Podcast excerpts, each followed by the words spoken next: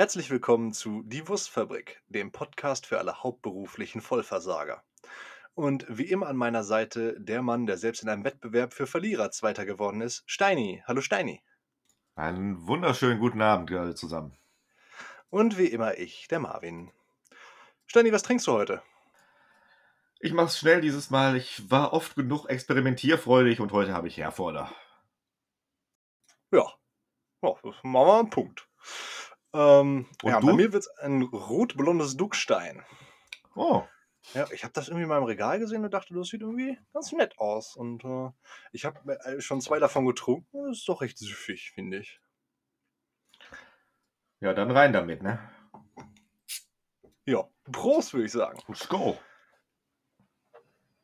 Ja, so, dann äh, wie immer der, der, der Standardpunkt. Äh, Steini, was äh, treibt dich in letzter Zeit so um? Hast du gelesen? Gezockt? Unglaublich viel gezockt. Ähm, ich bin vor ein paar Wochen noch mal so durchgegangen, was man dann so gemacht hat zum Jahreswechsel, die Top-Listen 2021 und habe dann auch festgestellt, so, wow, das war schon kein gutes Spielejahr. So eine ganze Reihe von Sachen, wo ich gedacht habe, ach ja, das gab's ja auch noch. Und wenn du ein Spiel nach acht Jahren, äh, nach acht Monaten vergessen hast, ist es oftmals kein gutes Zeichen irgendwie. Dann hat es nicht genug Impact gelassen. Ja, Aber jetzt äh, der Februar und Anfang März diesen Jahres 2022 hat ja schon den ein oder anderen Knaller beschert, über den wir heute auch sprechen werden. Ich fange einfach mal an mit dem, was vertue ich mich gerade? Nee, ich glaube nicht, was zuerst rausgekommen ist, und zwar das neue ähm, Horizon Forbidden West.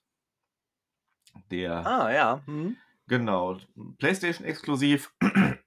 Kam auf PlayStation 4 auch noch raus, aber ich habe halt die PlayStation 5 Version gespielt. Und ja, was soll ich sagen? Es ist ein unglaublich hübsches Spiel. Also ich muss es wirklich sagen, ich habe selten mit einer so runtergeklappt, äh, geklappten Kinnlade vorm Bildschirm gesessen. Das ist wirklich Wahnsinn. So die Vegetation, diese, die, die Welt, wie sie dargestellt ist, der Detailreichtum, die Lichtstimmung, das äh, absolut top-notch. Äh, ich habe es dann auch in 4K gespielt und auf die 60 Frames geschissen. Ähm, was sich vor allen Dingen vor dem ersten Patch auch äh, positiv bemerkbar gemacht hat dadurch, man hatte vor diesem ersten Patch so ein bisschen Texturen flimmern irgendwie. Inzwischen soll es wohl raus sein, aber ich dachte mir, komm, nee, gib dir das, gib dir das in der, in der vollen Breitseite. Und wie gesagt, allein optisch Wahnsinn. Ich glaube, die PS4-Version, die ist auch nicht hässlich. Auch der erste Teil war nicht hässlich. Also es ist echt bemerkenswert, was auch aus der alten Hardware noch rauszuholen ist. Aber das hat mich echt äh, weggeblasen. Ja, also ähm, das ist auch so ein Titel, da hat man auch viel mitge oder da habe ich auch viel mitgekriegt, ähm, von wegen, ja, das ist endlich mal äh, etwas, was die, was die Hardware so ein bisschen ausreizt, äh, die die PS5 ja auch hat, ne? Ähm, ich weiß gar nicht, ob sie da trotzdem noch so ein paar Einschränkungen hatten, weil es ja eben auch für PS4 noch rauskommen muss, in Anführungszeichen, aber äh, wirklich, die Grafik fand ich das Beeindruckende, aber was mich jetzt natürlich auch interessiert, ist es, ist es spielerisch gut, weil ich fand den ersten Teil nicht so doll. Ähm, ich muss sagen, es ist spielerisch, also rein spielerisch ist es an allen Stellen einen Tucken besser als Teil 1. Jetzt nicht, nicht himmlisch wir bekommen ja auch kein, kein grundlegend anderes Spielerlebnis oder so, aber ich finde, es ist immer so ein bisschen polierter.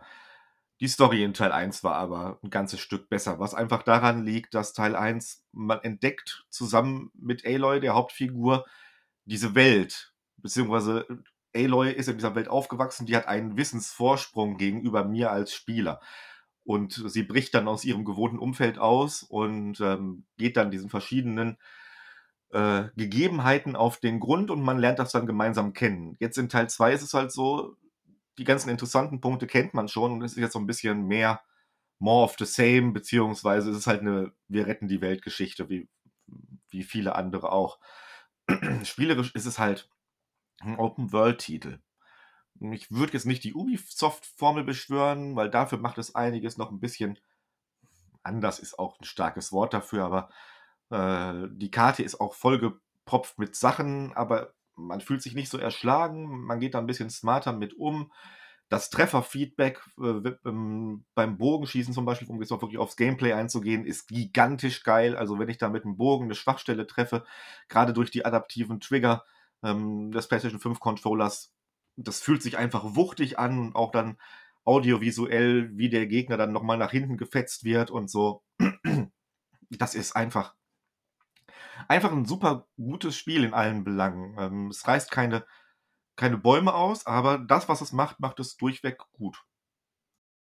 Das klingt ja an und für sich interessant. Also ich saß beim, äh, beim ersten Teil aber immer so davor und habe mir gedacht, ja, okay, das ist halt eine Ubisoft Open World und ähm, da könnte ich jetzt eigentlich auch Assassin's Creed spielen.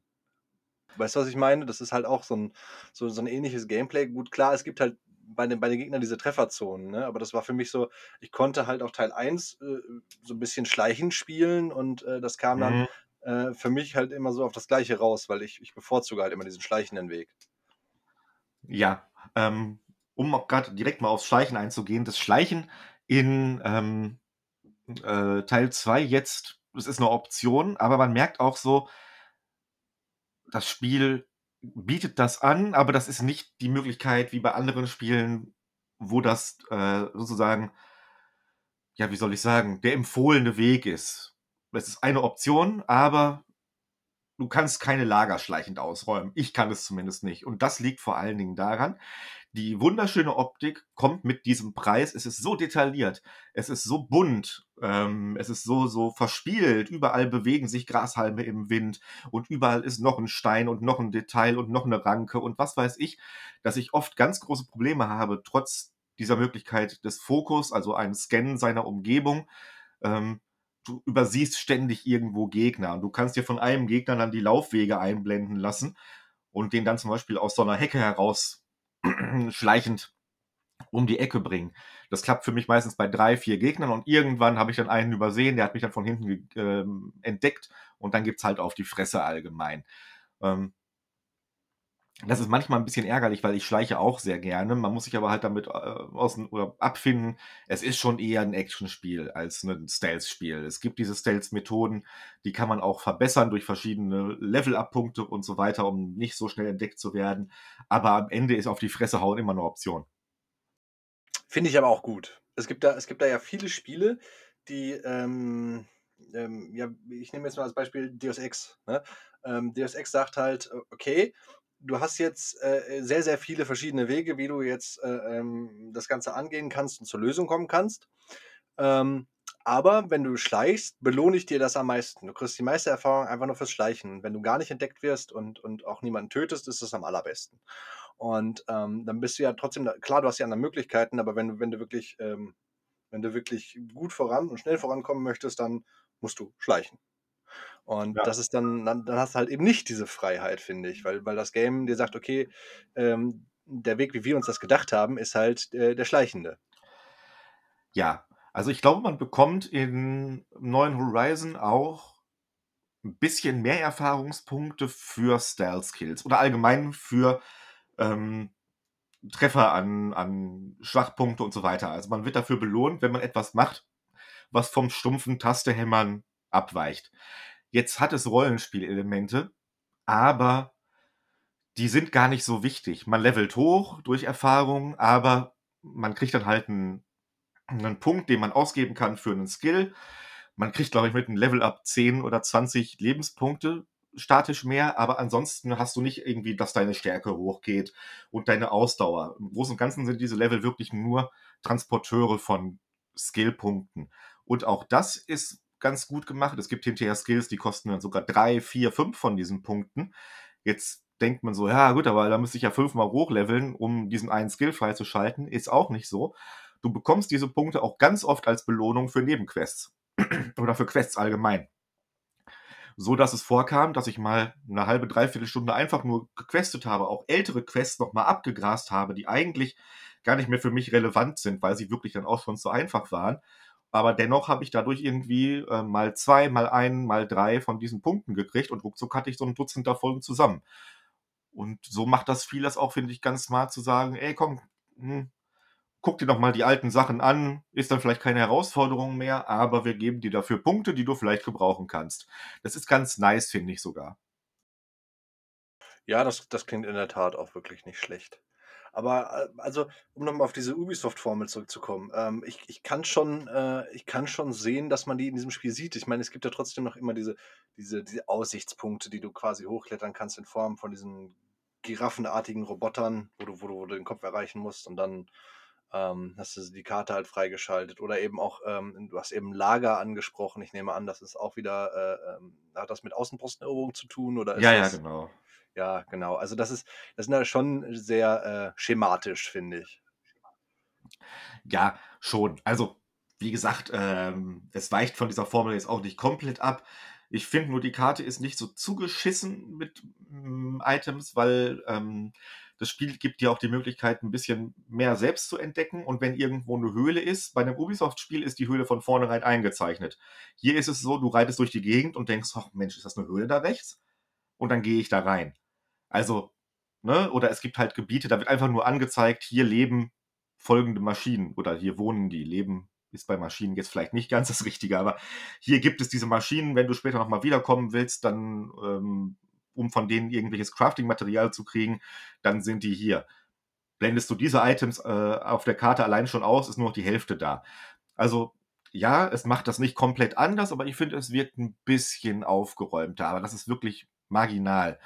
Ähm, wer mit der Ubisoft-Formel und Open World nichts anfangen kann, wird auch plötzlich nicht, ähm, bei Forbidden West einen Riesen-Blast plötzlich, äh, erleben und sagen: „Jo, das stellt hier alles auf den Kopf, was, äh, ich jemals gesehen habe.“ Das nicht.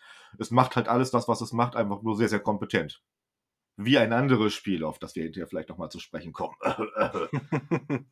Ja, also, ich würde es mir, äh, optisch, glaube ich, mal angucken, aber spielen werde ich's, glaube ich, nicht. Ja gut, kann ich auch nicht, habe keine PS5. Ja, also, äh, ich bin jetzt aber auch ich habe in der 1. Woche, bevor Elden Ring ich nehme es jetzt schon mal in den Mund, das E-Wort rausgekommen ist ist jetzt ärgerlich. Ähm, ich weiß nicht, wie groß die Schnittmenge ist zwischen Leuten, die sowohl Forbidden West als auch Elden Ring spielen wollen.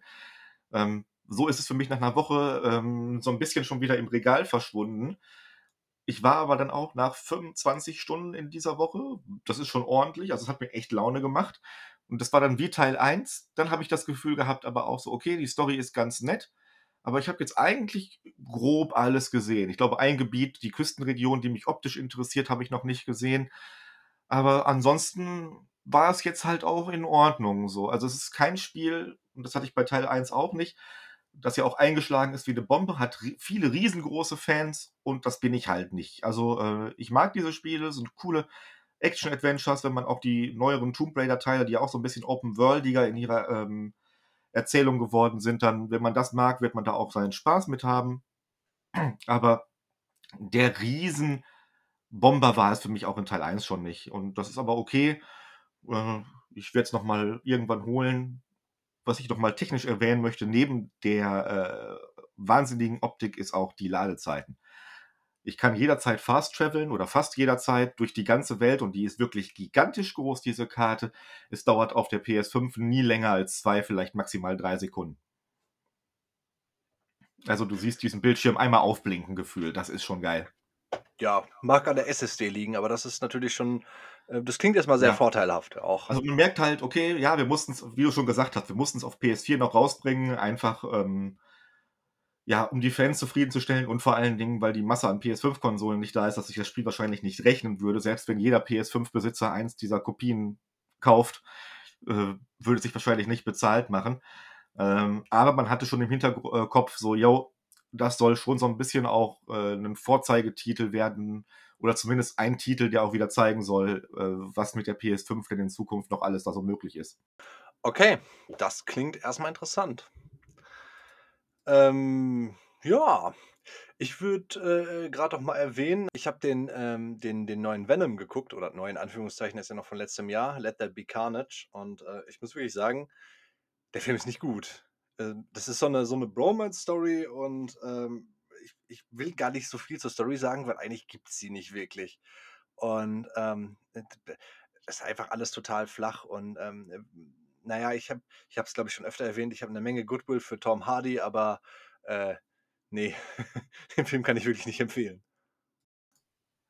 Ich persönlich mag Tom Hardy ja gar nicht. So, weiß ich nicht, ich werde mit ihm nicht warm. Also, hm, äh Aber ich finde den Untertitel Let There, Be, äh, Let There Be Carnage cool. Das ist so 2005 äh, Wrestling-Spiel-Untertitel. WW SmackDown Let There Be Carnage. ja, aber nur für die coolen Untertitel wird der Film noch nicht gut. Du? das ist äh, natürlich richtig, ja. Aber ich habe die beide nicht gesehen, äh, von daher kann ich ja nichts zu sagen. Hast du den bei, ich habe nur gesehen, bei Prime gab es den jetzt zu leihen. Hast du den da auch gesehen oder wo ja. es in der Zeit? Ja, ja Amazon Prime, habe ich halt für einen Fünfer ausgeliehen, ne? Mhm. Ähm, und ähm, ich weiß nicht, na, ich, ich sag mal nichts dazu. Ähm, genau, und dann habe ich äh, heute erstmal The Batman im Kino geguckt. Und ähm, ich will da eigentlich gar nicht viel zu sagen, ähm, außer dass ich ihn gut fand. Ähm, und ähm, den Rest können wir ja mal in der nächsten Folge besprechen, wenn du ihn dann auch gesehen hast, endlich. Genau, ich bin erst Mittwoch, kommenden Mittwoch dran. Äh, ja, dann äh, würde ich sagen, machen wir da weiter, wo wir eben aufgehört haben. Äh, was hast du denn noch so gezockt? Was ich noch gezockt habe. Ähm, jetzt muss ich noch einmal durchgehen, weil das große äh, Thema gehen wir ja wahrscheinlich am Ende an. Ich habe gespielt ähm, Gran Turismo 7. Kam jetzt Freitag raus. Du wirst zugeschissen derzeit mit hochqualitativen Spielen. Oh, ich weiß nicht, ob Gran Turismo für mich ein hochqualitatives Spiel ist. Ja, Aber es ist schon eine althergebrachte Serie. Ähm, auch technisch äh, einfach gut gemacht. Ähm, ob Rennspiele was für einen sind, das ist dann die Frage. Aber generell, wenn man sich so die Serie anguckt, da war jetzt wenig Crap dabei. Ja, okay, das mag sein. Den letzten Gran Turismo, den ich gespielt habe, war auf PlayStation 2. Ähm, ich habe auch schöne Erinnerungen dran, aber ich habe, glaube ich, danach fast fast gar kein Rennspiel mehr angefasst eigentlich. Ich bin auch kein großer Rennspieler. Äh, ähm, nun, ähm, Gran Turismo hat ja die PlayStation 4-Generation quasi komplett übersprungen. Es gab Gran Turismo Sport, was ein reines ähm, Multiplayer-Spiel äh, war, äh, mit weniger Autos und genau da fängt es bei mir schon an. Ich mag ja, wenn ich denn Rennspiele spiele, entweder kompletten Bullshit, also so Arcade-Racer mit Raketen und Schlag mich tot, oder halt ähm, schon diesen Funken Realismus und dann diesen Gigantismus 500 Autos. Und auch da mag ich, ähm, wie auch in den letzten Jahren war es primär halt dann die Forza-Serie, die das so hochgehalten hat, wenn du nicht nur hochgezüchtete Supersportwagen hast. Es ist auch mal ganz cool, einen äh, Ferrari, einen Lamborghini oder so einen Königseck zu fahren, ja. Ich gehe aber drin auf, wenn ich ganz proletenhaft, wie ich nun mal bin, meinen äh, 83er Golf GTI durch die Gegend kurven kann. Und das macht mir sehr viel Freude derzeit, ähm, ja, weil es auf der PlayStation 5, ja, äh, auf der PlayStation 5 hast du halt auch da wieder durch die adaptiven Trigger und das, äh, die HD-Rumble-Funktion, beziehungsweise ich weiß gar nicht, wie die es nennen. Bei der Switch heißt es HD-Rumble und wie nennen die es da noch gleich? Irgendwie anders. Das andere HD-Rumble zumindest. Du hast ein ganz cooles Feedback durch den Controller auch ähm, über das Fahrzeug. Also dieses, das Gerüttel geht darüber hinaus, dass du gerade über die Curbs gefahren bist, sondern du merkst dann auch, okay, der Gegendruck vom Gaspedal hört auf, wahrscheinlich bricht mir die Karre gleich aus, weil ich zu schnell hier durch die Kurven gegangen bin, zu früh Gas gegeben habe, sonstiges. Oftmals kannst du es dann nicht mehr retten, oder zumindest ich nicht, äh, weil ich jetzt kein großer Künstler in diesem Spiel bin, aber ich merke, wie ich da besser werde und ja, durch dieses Feedback hat man echt eine, eine coole, ja, eine coole Verlängerung ins Spiel nochmal rein. Äh, das macht Spaß. Definitiv. Es ist jetzt kein Spiel, was ich zehn Stunden am Stück spiele. Es ist halt mehr so was, man hat mal ein Rennspiel. Es gibt wohl auch einen Splitscreen-Modus sogar, etwas, was ja aussterbend ist. Das legt man einfach hin und wieder mal rein, wenn man zumindest nicht den Anspruch hat, so drinnen zu sein, dass man Weltrekorde auf irgendwelchen Bahnen brechen will. Ja, das klingt auch äh, nach, nach wirklich sehr cooler Immersion mit dem, mit eben der Haptik von dem Controller. Ähm, ich stelle mir das zwar noch cooler irgendwie mit so einem, mit so einem wirklich Rennlenkrad vor, aber das ist natürlich was für die ganz Speziellen, die eigentlich vor allem Rennspiele spielen oder eben sehr gerne Rennspiele spielen. Ähm, ja. Aber ansonsten, na, ich weiß nicht, wenn du das so erzählst, macht das natürlich schon Bock auf das Spiel. Das ist dann mal so ein, ich glaube, ähm, das, das wird nie so der, der, eben der Titel, wo ich wie bei du, äh, wie du bei Horizon 25 Stunden reinstecke, aber abends mal so ein Rennen und das summiert sich dann auf. Äh, ähm, ja, da kommst du vielleicht doch schon nach einem halben Jahr wieder auf deine 25 Stunden. Ne? Ja, genau. Also das Spiel äh, hat halt auch solche Sachen, wenn du am Tag 42 Kilometer, also einen Marathon gefahren hast, kriegst du eine kleine Belohnung dafür. Für das Kaufen von Autos kriegst du irgendwelche Belohnungen und schaltest Sachen frei. Das ist alles ganz nice. Ähm, ich habe nicht viel die Forza-Serie gespielt. Ähm, allerdings muss ich sagen, in seinem Gigantismus und, und Gran Turismo wirbt auch damit, ja, ein Spiel von Autoliebhabern für Autoliebhaber. Da sind unglaublich viele Informationen drin zu den Karren, die man sich noch durchlesen kann und so weiter. Alles schön und gut. Ähm, es scheißt dich am Anfang aber auch damit zu, äh, dass du Karren geschenkt kriegst. Und dann hast du drei Rennen gefahren mit einem japanischen, keine Ahnung, Fronttriebler, weil das gerade deine Aufgabe ist, die du kriegst in dem, in Anführungszeichen, Story-Modus. Und dann machst du das und das geht relativ flüssig von der Hand. Ich habe relativ viele Fahrhilfen, also eigentlich alle Fahrhilfen abgesch äh, abgeschaltet. Aber trotzdem, gerade am Anfang, äh, kriegt man es ganz gut hin. Und danach sagen sie dir, ach, guck mal, aber es gibt auch ja europäische Autos und dann sollst du die fahren. Du kannst dich nicht unbedingt irgendwie auf ein Auto wirklich richtig einschießen. Also kannst du schon, wenn du sagst, du fährst einfach nur stumpf dieses Auto. Wenn du aber sagst, du möchtest jetzt in dieser Story voranschreiten, springst du unglaublich viel zwischen den Karren hin und her. Und es gibt keine, oder bisher gibt es nur so Punktrennen, das sind dann zwei oder drei Rennen.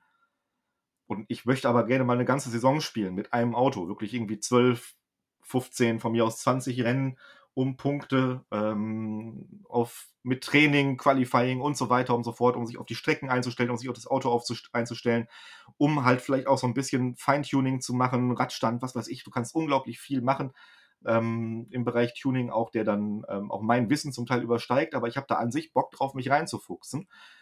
Und irgendwie kollidiert das so ein bisschen da, äh, was das Spiel mir alles gibt aber was es auch mir dann sagt, was ich doch eigentlich machen sollte. Ja, verstehe ich schon. Ähm, das klingt dann für mich wieder nicht so cool, weil ich fand immer in diesen, in diesen alten Rennspielen wie, wie Need for Speed Most Wanted war eigentlich der allercoolste Aspekt äh, eben, dass ich, dass ich halt meinen einen Wagen hochgetunt habe und alle damit abgezogen habe oder eben auch ähm, nach, nach so einem Rennen gegen, da gab es ja diese Bosse, ähm, dann äh, sein Fahrzeug kriegen konnte. Ne? Das, ja. war, das war für mich der einfach beste Aspekt daran. Genau. Und halt, es ist tatsächlich so, äh, ich habe dann in einem Rennen, was musste ich denn da fahren? Ich glaube tatsächlich, das waren europäische Klein, äh, Kleinsportwagen. Da habe ich dann halt meinen Golf GTI gefahren. Den habe ich dann halt äh, getuned und bin dann irgendwie nur Dritter geworden. Habe ich es nochmal gefahren, weil ich Erster werden wollte. Äh, das Fahrerfeld ist aber nicht homogen. Du überholst am Anfang, du startest immer als Zwölfter oder in diesem Rennen bist du als Zwölfter gestartet. Auch wenn du das Rennen gewonnen hast, bist du im zweiten Rennen wieder als Zwölfter und nicht als Dritter gestartet. Finde ich schon mal scheiße. So, es nimmt mir irgendwie das Gefühl. Ähm,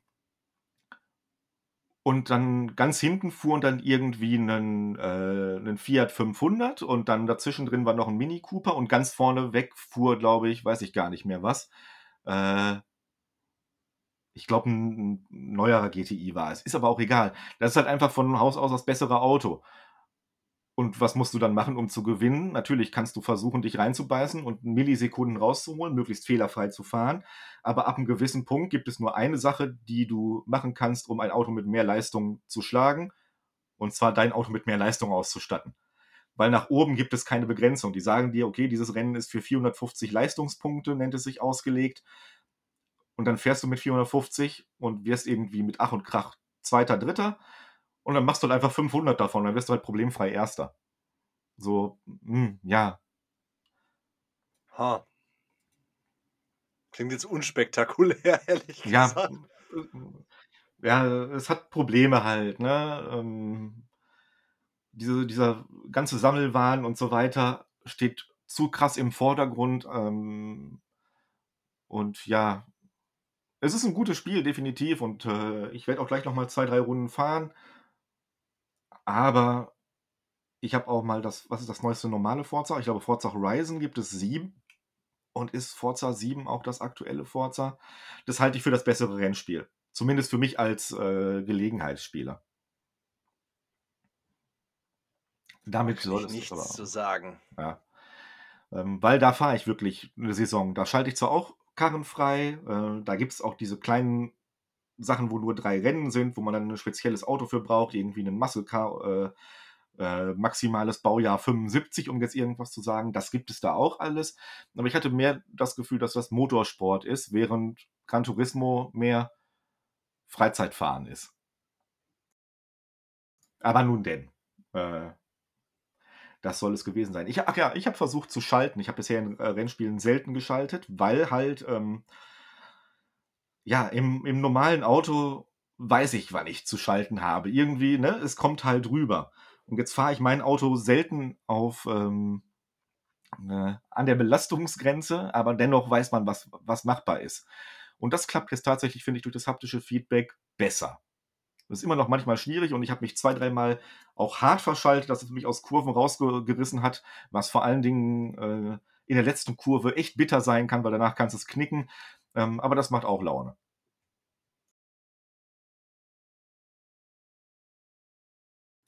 Ja, aber äh, also ich habe auch immer mit, mit, mit, äh, ähm, ja gut, damals mit, mit, mit Automatik gefahren, eben weil, äh, ganz ehrlich, ich hatte noch keine Ahnung, wie man schaltet. wie alt war ich denn? Zwölf vielleicht oder so, ne?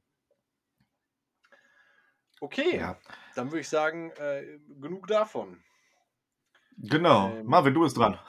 ja, ich, ich erzähl mal, was ich gezockt habe. Ähm, äh, angefangen habe ich, glaube ich, vor jetzt ein paar Wochen, äh, wo ich intensiv mal wieder was gespielt habe, war Lost Ark. Ähm, das, dieses koreanische MMO, was ähm, ja vergleichbar wäre es mit Diablo, ja, Diablo 2 oder Diablo 3. Und ähm, das ist ja schon vor ein paar Jahren auf dem äh, koreanischen und russischen Markt erschienen und ist jetzt einfach nur in den Westen gekommen. Und ich muss äh, wirklich sagen, das hat echt Laune gemacht. Also ich habe es jetzt nur acht Stunden gespielt. Das ist ja in, in so einem MMO-Kosmos wirklich gar nichts. Ähm, aber d- dann kam einfach zu viel raus und ich, ich äh, konnte mich nicht nur auf das Spiel konzentrieren. Aber äh, also das ist von Minute 1 äh, hat man wirklich äh, bombastische Fähigkeiten. Ne? Die sehen optisch sehr gut aus. Das, Gameplay ist so fluffig. Man fräst so durch die Gegner. Eigentlich muss man sie immer nur so zusammenziehen und, und äh, äh, optisch krasse Effekte in Richtung der Gegner ballern. Aber das macht einfach so viel Laune, weil alles, äh, gefühlt alles, was man macht, hat einfach so ein, so ein schönes Trefferfeedback, das, das, das Rums sozusagen. Ne? Und äh, insofern war ich, war ich wirklich begeistert von dem Spiel. Es ist optisch auch sehr, sehr schön für, für eins dieser ähm, ja, Hack-and-Slay-artigen äh, äh, Computerrollenspiele. Und ähm, es ist, wie gesagt, sehr kurzweilig. Natürlich muss man jetzt sagen, bei so einem äh, koreanischen MMO, ähm, das ist halt äh, sehr grindy auch. Ne? Also es dauert halt, bis, bis, ähm, bis man dann die Maximalstufe erreicht und auch die erste Zeit, was mir so ein bisschen madig gemacht hat, ist, äh, der Release war halt echt furchtbar. Ne? Das ist rausgekommen und äh, dann gab es Warteschlangen, Warteschlangen, Warteschlangen. Und äh, teilweise warst du, ähm, wenn du mittags versuchst hast, dich anzumelden, warst du auf Platz 12.000 und äh, bist dann auch bis zum nächsten Morgen nicht reingekommen oder so. Und das hat dann, Uff. dann hat's, ja, dann hat es echt auch keinen Sinn gemacht zu spielen, wirklich. Äh, äh, konntest ja auch nicht. Ne? Äh, Und bisher ist das jetzt dann der zweite Release von Amazon Game Studios. Die hatten ja auch noch New World released. Und auch da war das so furchtbar. Also die, die kriegen es nicht hin. Aber gut, was wer will es denen vorwerfen? Ich glaube, äh, ich habe noch nie von einem MMO-Release gehört, der gut gelaufen ist. Ja, man muss auch sagen, okay, das ist jetzt der zweite Release. Ist das denn von vornherein von Amazon Game Studios gewesen oder haben die das gekauft, nachdem das in Korea so ein Hit war? Äh, letzteres. Also die, die Ja. Amazon Game Studios haben bloß den Release für den Westen gemacht. Okay, ja. Das ist dann halt der zweite Release. Ähm, unsere Freunde von Blizzard machen seit über 15 Jahren große MMO-Titel und kriegen es trotzdem immer noch nicht hin. Ne? Also von daher, äh, natürlich ist es ärgerlich, ich kann es nachvollziehen, aber äh, gut, da muss man vielleicht mit so einem kleineren Produkt auch ein bisschen Goodwill haben. Äh, ich habe persönlich ganz, ganz wenig davon gesehen. Ich habe nur ein Testvideo gesehen, es sieht ganz nice aus. Ähm, aber es ist, glaube ich, auch so ein Spiel, es ist ja auch, glaube ich, gigantische Downloadgröße, weil es auch sehr viel Content hat. Wo liegen wir da? 120 Gigabyte oder so? Jo, genau. Ja. Nicht schlecht. Und dann muss ich es halt auch hinterher wirklich spielen und suchten. Ähm, und ich wäre halt, glaube ich, eher so gewesen, so ich lade es mir runter und dann spiele ich es halt fünf Stunden. Und ja gut, vielleicht huckt es einen dann so, dass man sagt, okay, ich, das ist das, worauf ich mein Leben lang gewartet habe. Aber ich muss auch sagen, ich bin so ein bisschen von der Diablo-Formel runter. Hm, ja, kann ich auch verstehen. Also, vor allem nach ähm, man hat sich da so satt dran gespielt, ne? Vor allem nach Diablo 3 und dann, ähm, kam ja auch noch Diablo 2, hieß es jetzt Resurrected, ähm, Ja. das das Remaster. Genau und, ähm, ja, auch das hat mich schon irgendwie genervt. Also, ich war da ich war da so, äh, gehypt auf Diablo 2 und dann kam das raus und dann lief das alles so schlecht und ich glaube, wir hatten auch in in einer Folge kurz darüber gesprochen und, ähm, ja, kann ich verstehen. Ähm, wie gesagt, jetzt hier bei Lost Ark hatte ich ehrlich gesagt wirklich wegen wegen dem Trefferfeedback und allem das hat mir einfach wirklich richtig Spaß gemacht, aber dann dann hat es mich halt nicht spielen lassen. Und, ähm, dann dann hat das halt auch über 'ne Woche gedauert und dann war halt auch die Luft raus, zumal dann halt auch andere Sachen rauskamen, die ich die ich noch dringender spielen wollte, um um einiges, ne? Und dann ja, Ja. dann hat sich's halt für mich die Chance vertan, aber, äh, ganz ehrlich, es ist halt free to play. Ähm Wollte ich grade sagen, ja. Genau, es gibt da halt, so 'n, ähm das ist ja jetzt nicht Pay to Win hm, zudem ne zumindest nicht das, was ich gesehen habe, aber es ist halt so 'n bisschen Pay to Progress, ne? Also, du kannst halt bezahlen, kriegst dann mehr Erfahrung oder, äh, äh, kannst halt mehr Dungeon-Läufe machen im Endgame und so und, ähm, ja, finde ich finde ich, das ist noch in Ordnung, weil irgendwie muss sich das Game ja finanzieren. Ähm aber das kann man eigentlich auch mit 'nem Kosmetikshop, aber na gut, äh, das sei jetzt mal dahingestellt, ne? Ähm ja, genau, so so viel eigentlich dazu. Ist 'n nettes Spiel, kann man gerne mal reingucken. Das ist halt das ist einfach nur 'n launiges Spiel, auch nur für 'n Abend, wo man nicht viel nachdenken muss. Das muss ich auch wirklich dazu sagen. Also, du kannst einfach auf die Tasten hämmern und die Gegner gehen schon down. Das kann ich Ähm ganz gut. Ja, ja, Also, nicht genau. nachdenken. Das ist so dein Ding. Ja. Ja. Und ich glaube, also, viel mehr gibt's zu dem Spiel auch nicht zu sagen eigentlich. Gut, geht derzeit euch, äh, allgemein durch die Decke, auch äh, wenn ich so gucke, hier im im, äh, WhatsApp-Verlauf von, ähm, Leuten aus meinem Warhammer-Verein und so weiter.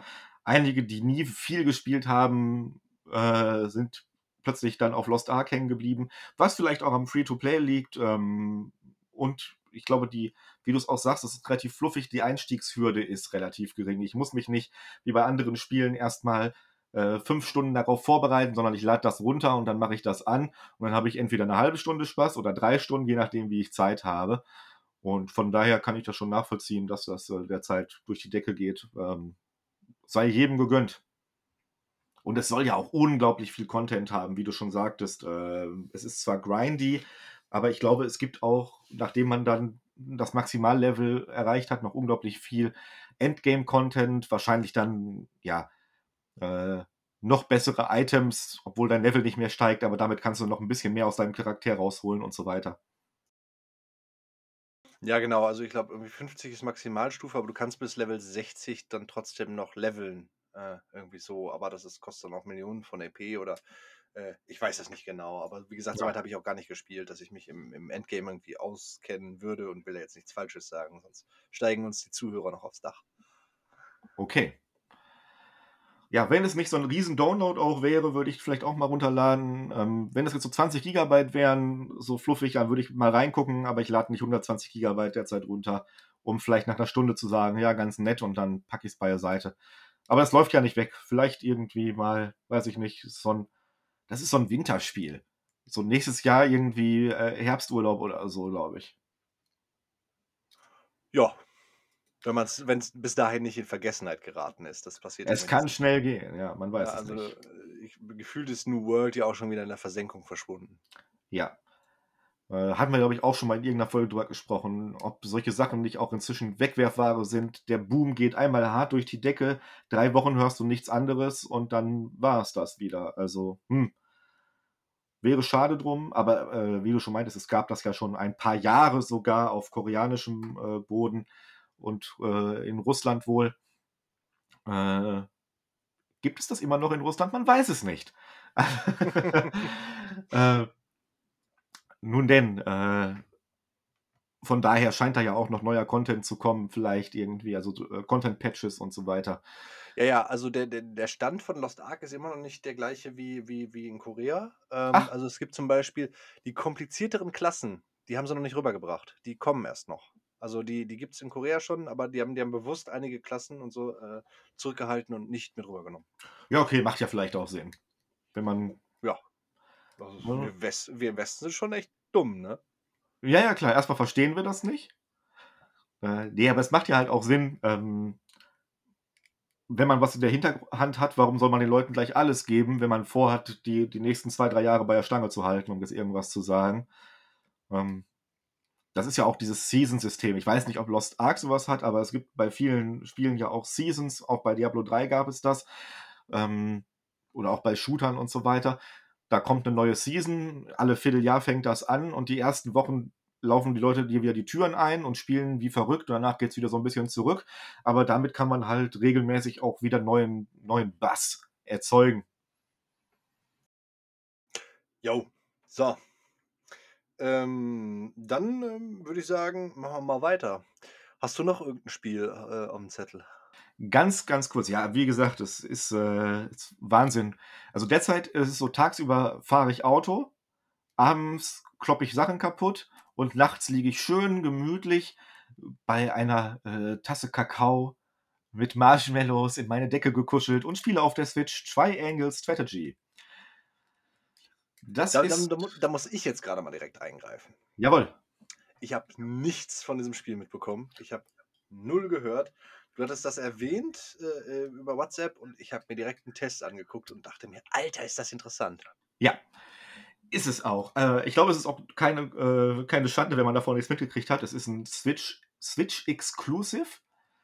Ähm, also kommt nur oder ist bisher nur auf der Switch erschienen. Vielleicht gibt es ja irgendwann mal eine PC-Auswertung. Man weiß es nicht. Ähm, und es ist sehr nischig. Es ist ein japanisches Strategierollenspiel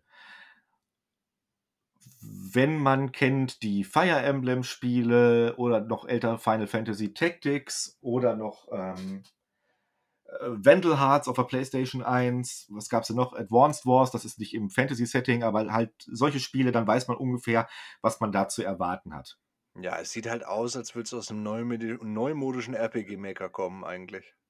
So ein bisschen, genau. Ist alles sehr klotzig, einfach auch, ähm, also im Kampfsystem wenn dann mal ein Kampf ist, an hohen christlichen Feiertagen, komme ich gleich nochmal äh, drauf, darf man dann auch kämpfen und das macht super Laune. Dann guckt man halt isometrisch auf so eine Karte, 3D-Karte, die kann man auch äh, schwenken und drehen. Und da gibt es dann halt Höhenunterschiede in der Stadt zum Beispiel, äh, Treppen nach oben, das wird alles halt mit 3D-Kisten, wenn du so sagst. So ein bisschen Minecraft-Look. Ich habe es, wenn man die Grafik anguckt, das ist ein sehr interessanter Artstil, ähm, finde ich.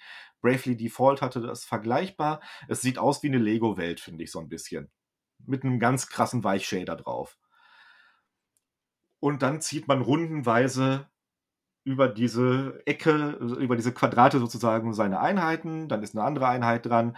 Wenn man die von hinten trifft, machen die mehr Schaden. Fernkämpfer können drei Felder weit schießen, andere müssen äh, direkt dran stehen und so weiter und so fort.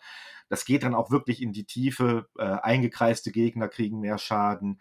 Man kann den Boden vereisen mit einem Zauber, dann kommen Leute da nicht so gut voran. Äh, wenn ich einen vereisten Boden hinterher abschieße mit, mit Feuer, dann, dann wird das zu Wasser und was weiß ich alles.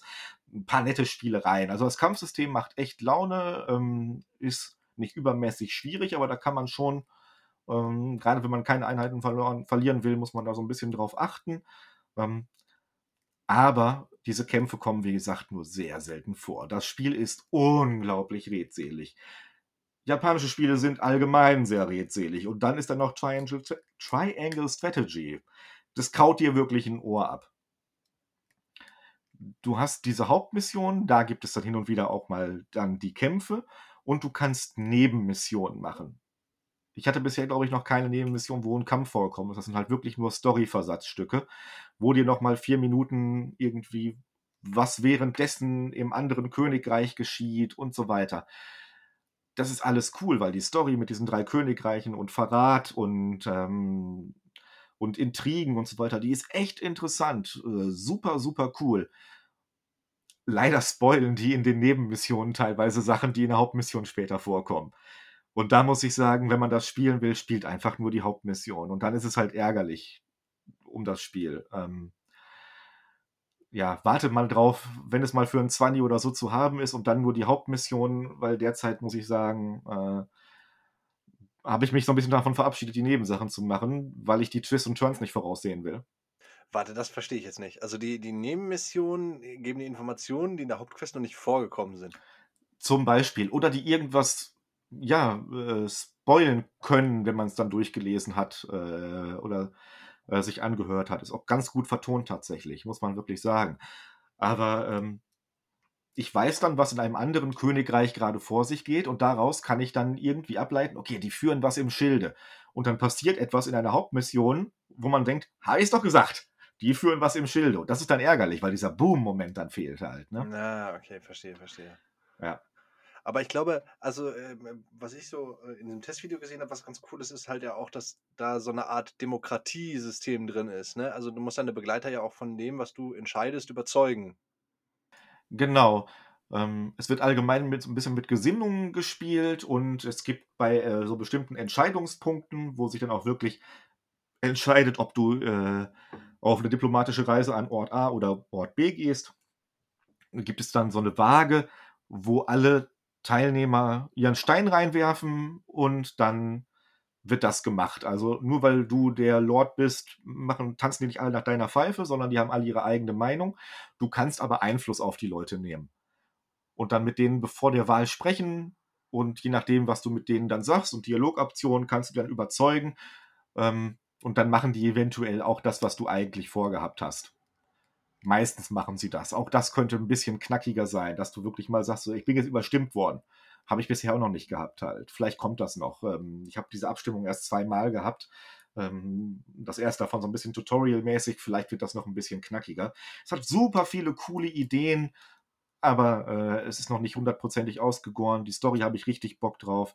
Es gibt eine Demo auf der Switch, kostenfrei. Die ersten vier Kapitel, da ist man so drei Stunden mit beschäftigt. Da kann man, glaube ich, einen ganz guten Einblick ähm, ins Spiel erlangen, ob das was für einen ist. Und man kann die Safe Games auch ins äh, endgültige Spiel dann übernehmen. Also man muss es nicht nochmal alles durchlesen dann. Okay, das, das, das ist ganz cool. Aber ja, schade. Also ich habe mich gerade auf dieses, auf dieses, äh, dem, diese demokratischen Entscheidungen gefreut, weil das könnte natürlich ähm, vielleicht auch so ein, so, so, so, so ein cooles Konzept ergeben. Also wenn du sagst, okay, ja, ähm, ich möchte zwar da und dahin und ich möchte, dass diese Entscheidung gewinnt. Ähm, ich muss dafür ja jetzt aber ähm, den und den Goodwill von, von irgendeinem Begleiter opfern. Ne? Also dass ich, dass ich dann quasi da in, ins äh, ähm, äh, äh, äh, äh, ins Un In Ungnade. Ja genau, Ungnade, danke, äh, gerate. Und ähm, das fände ich natürlich cool. Also da muss ich halt mich halt zwischen, zwischen, zwischen dem Wohl aller und dem Wohl meines Begleiters zum Beispiel entscheiden. Ähm, ich glaube, da Ja. hätte man, oder da kann man viel machen. Äh, ich bin gespannt ähm, auf dein abschließendes Fazit am Ende. Aber ich werde es mir, Ja. glaube ich, auch angucken. Ähm, genau, wie gesagt, die Demo kannst du dir runterladen, ist nicht sehr groß, äh, sind drei Stunden, vielleicht vier Stunden äh, gute Unterhaltung. Dann weiß man, ob auch das, das Kämpfen was für einen ist. Ich finde es an sich sehr cool. Es hat unglaublich viel Potenzial in einem zweiten Teil. Dann, genau was du auch gerade gesagt hast, diese Kleinigkeiten, die derzeit drin sind, vielleicht noch zu verfeinern, ähm, dem Ganzen mehr Tragweite zu geben. Bisher ist es aber halt einfach okay. Es ist ein kleines Spiel, es ist ein kleines Projekt. Ähm, und da bin ich dann ja auch äh, gnädig äh, und gerade als JRPG-Fan, äh, Strategie-Fan, schlägt man da mal zu und bisher bereue ich es nicht. Wie gesagt, es gibt ein bisschen was zu meckern, aber naja. Was hat S-Frost nur vor, Marvin? Ich weiß es nicht. Okay. Ja, ähm, dann würde ich sagen, ähm, ich habe noch einen Titel, bevor wir ähm, zum, zum, zum äh, eigentlichen äh, Haupttitel, über den wir sprechen wollen, kommen. Der, der Elefant im Raum, ja. Ja, genau. Ähm, ich habe Total War Warhammer 3 gespielt. Oh. Und, ähm, ja, äh, ganz ehrlich, also äh, es gibt ja, wenn man, wenn man so eine Kampagne startet, ähm, also das ist ja, äh, es gibt eine, die Möglichkeit zu sagen, wir spielen jetzt ähm, mit, mit, mit dem alten Spiel und dem neuen Spiel zusammen. Das heißt, ähm, also bei Total War Warhammer 2 gab es das.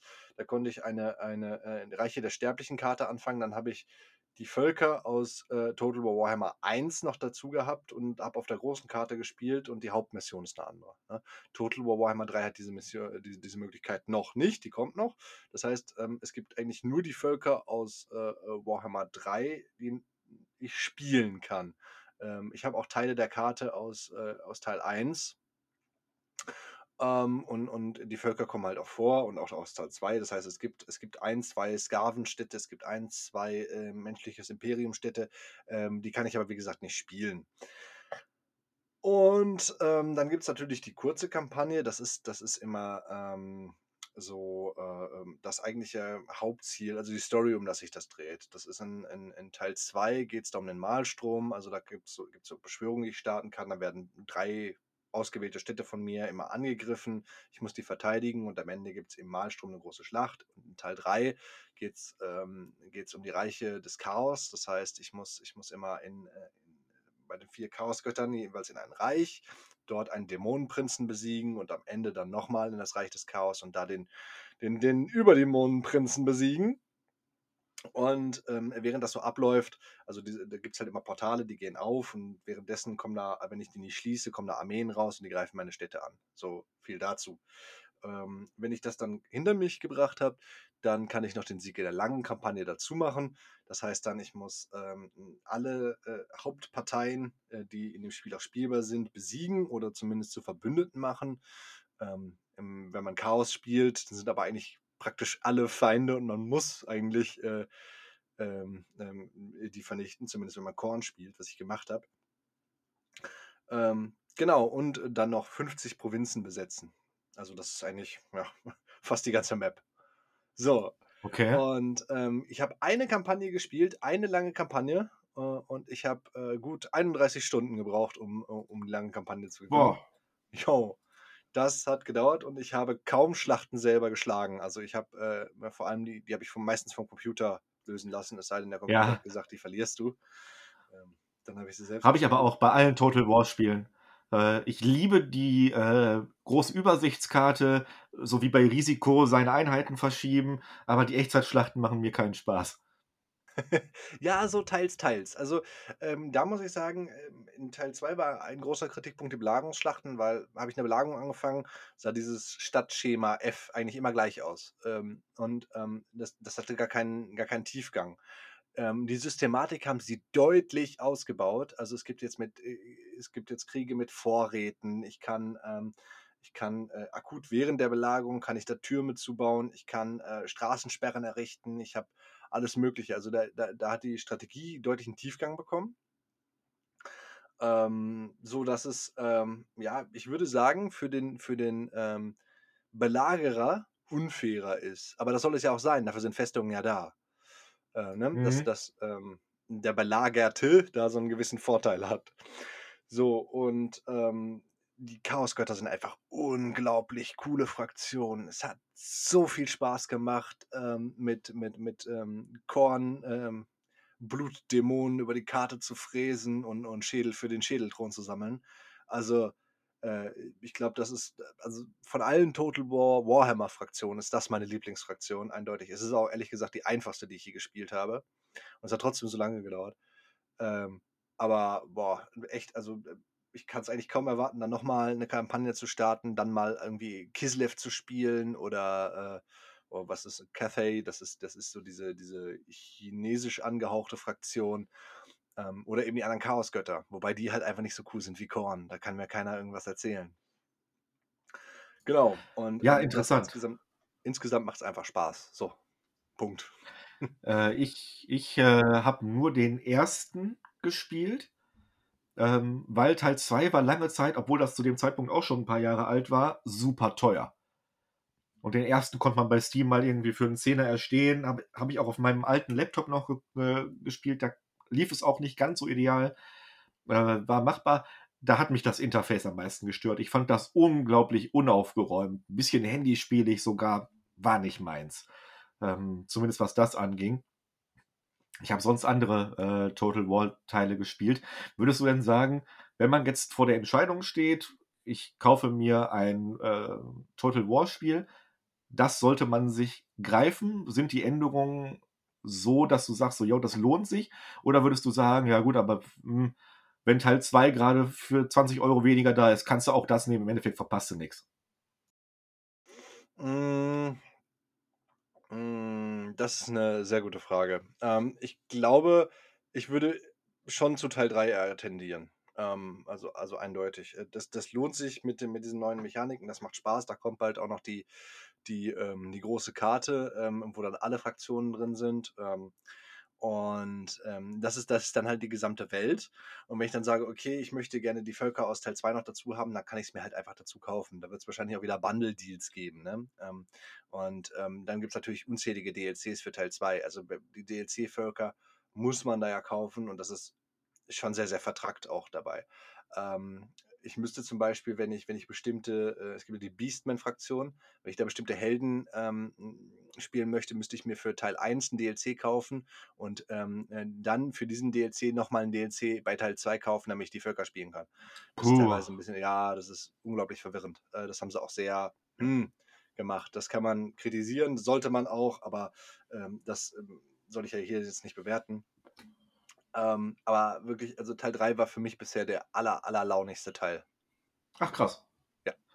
Kriegt ja auch gute Wertungen, was man so mitkriegt und so weiter. Leute, äh, die vor allen Dingen Fans der Serie sind, sagen, jo, Teil 3 macht schon Spaß. Äh, ist auch sehr gut, aber hätte ja auch sein können, dass du jetzt sagst, nee, im Großen und Ganzen ist es halt more of the same. Ist es ja auch, das ist ja kein komplett anderes Spiel. Da müssen wir uns nichts vormachen. Wenn man auch, glaube ich, Rome kennt damals noch oder äh, Shogun oder so, dann weiß man auch, was das hinterher bedeutet, spielerisch. Ja, ja, aber äh, ich gebe ein, äh, ein, Beispiel. Also es gibt in, in den anderen Teilen, würde ich behaupten, ähm, egal welche Fraktion du spielst, ganz egal ist es nicht, aber die meisten Fraktionen, die erobern ähm, einfach drauf los und äh, färben die Karte halt so langsam ein, ne? so wie du das halt kannst. Und ähm, da hat Teil 3 ein bisschen mehr Variationen beigeliefert. Also ich kann ich kann zwar immer noch Kislev spielen, das ist halt diese Standardfraktion. Mein, meine Fraktion wächst halt immer weiter. Ich erober, ich erober, ich erober. Ähm, ich kann aber natürlich, ähm, wie gesagt, Korn zum Beispiel spielen. Der spielt sich äh, ganz anders. Also ich habe, ähm, ich kann äh, Städte niederreißen und ähm, dafür kann ich Schädel sammeln. Mit Schädeln kann ich halt ähm, gewisse Riten äh, ausführen oder was auch immer. Ich kann aber natürlich auch ähm, Blut für den Blutgott sagen und dann bekomme ich halt so eine, so eine kleine Blutdürster-Armee. Ne? Das ist so eine kleine Zusatzarmee. Wenn die nicht, ähm, wenn die nicht kämpft, verliert die ähm, die ganze Zeit an, an, an Truppen und also die stirbt halt nach so ein paar Runden aus. Ähm, ich kann aber halt alle Städte vernichten. So. Und wenn ich eine Siedlung besetzen möchte, kostet mich das Schädel. Ähm, wenn ich aber eine Siedlung besetze und äh, die anderen Teile dieser Provinz zerstört sind, dann werden die nach und nach einfach äh, eingenommen. Also das sind dann irgendwann meine Städte. Das heißt, es lohnt sich, loszuziehen, mit Korn alle Städte einer Provinz zu zerstören und nur die Hauptstadt dabei einzunehmen und die dann so ein bisschen auszubauen und dann kriege ich die anderen halt einfach automatisch dazu. Also da, da haben sie dann schon mal mit, mit, mit neuen Mechaniken ein bisschen was reingebracht. Oder wenn ich ähm, Slanesh spiele ähm, mit, mit dem legendären Helden Kari, ähm, das ist ein sehr diplomatisch äh, angelegter äh, Chaosgott. Also echt super cool. Das hört sich cool an. Ähm, da hat man mich mit, ähm, wenn sich die Fraktionen auch wirklich in ihren Mechaniken so krass unterscheiden, weil sagen wir ein Civilization, da ist es eigentlich egal, ob ich jetzt mit den Deutschen, den Wikingern oder den Franzosen spiele. Generell haben die halt ein paar Spezialeinheiten und sind vielleicht ein bisschen besser in Kultur und der andere in Krieg, aber im Großen und Ganzen ist es dasselbe Spiel. Und jetzt hast du gerade ähm, Diplomatie angesprochen. Gibt es da äh, Optionen? Weil das ist mir auch immer wichtig. Ich finde das cool, ähm, Bündnisse zu schließen, vielleicht aber auch das Ganze dann äh, zu meinem Vorteil zu nutzen. Der andere reibt sich am Gegner auf, ich mache nur so halbherzig mit und falle ihm in den Rücken und so weiter. Klar, ja. Das, also auch das System, die haben eigentlich alles genommen äh, und verbessert. Ähm, also sowohl Diplomatie als auch eben die, die Echtzeitschlachten und äh, äh, ne, anderen Spielmechaniken. Aber auch gerade Diplomatie hat ähm, einiges hinzugekommen. Es war in den anderen Teilen immer sehr schwammig, wenn ich, wenn ich jetzt ähm, jemanden gefragt habe, okay, ähm, das und das Angebot und er nimmt es nicht an. Ich wusste nicht, warum er es nicht annimmt. Ne? Das ist jetzt alles ein bisschen detaillierter. Ähm, ich kann ähm, als verbündete Fraktion kann ich Außenposten bei dem anderen errichten in deren Städte. Die kriegen dann Verstärkung und können halt auch von meiner Fraktion Soldaten rekrutieren. All, all sowas ist dazugekommen. Und natürlich kann ich halt auch Kriegsziele definieren und sagen, okay, greif du da jetzt bitte an und dann kann er sagen, ja oder macht er eben nicht. Ne? Ähm, das ist schon sehr cool. Ja, geil. Äh, hätte ich auch Bock drauf. Wenn ich denn PC-Spieler wäre. Bin ja immer, ja. immer zu faul, mich an den Rechner zu setzen noch abends. Ich muss dann meinen fetten Arsch aufs Sofa verpflanzen. Aber nun denn. Äh, vielleicht kommt da ja mal auch, äh, man ist ja inzwischen wirklich so weit, dass auch komplexe Strategiespiele wirklich gut auf Konsolen funktionieren. Ähm, das wäre doch mal was. Ich hoffe ja wirklich, dass mal noch ein Anno 1800 auch vielleicht einen Konsolen-Release kriegst. Wäre schon schön. Jo, ich würde sagen, das soll es dazu aber gewesen sein und ähm, Jawohl. wir reden über äh, den aktuellsten Titel, den wir beide gespielt haben, nämlich Elden Ring. Jawohl, der Ring des Elden. Marvin, wie viele Stunden hast du in Elden Ring schon verbracht? Oh, lass mich gerade mal gucken.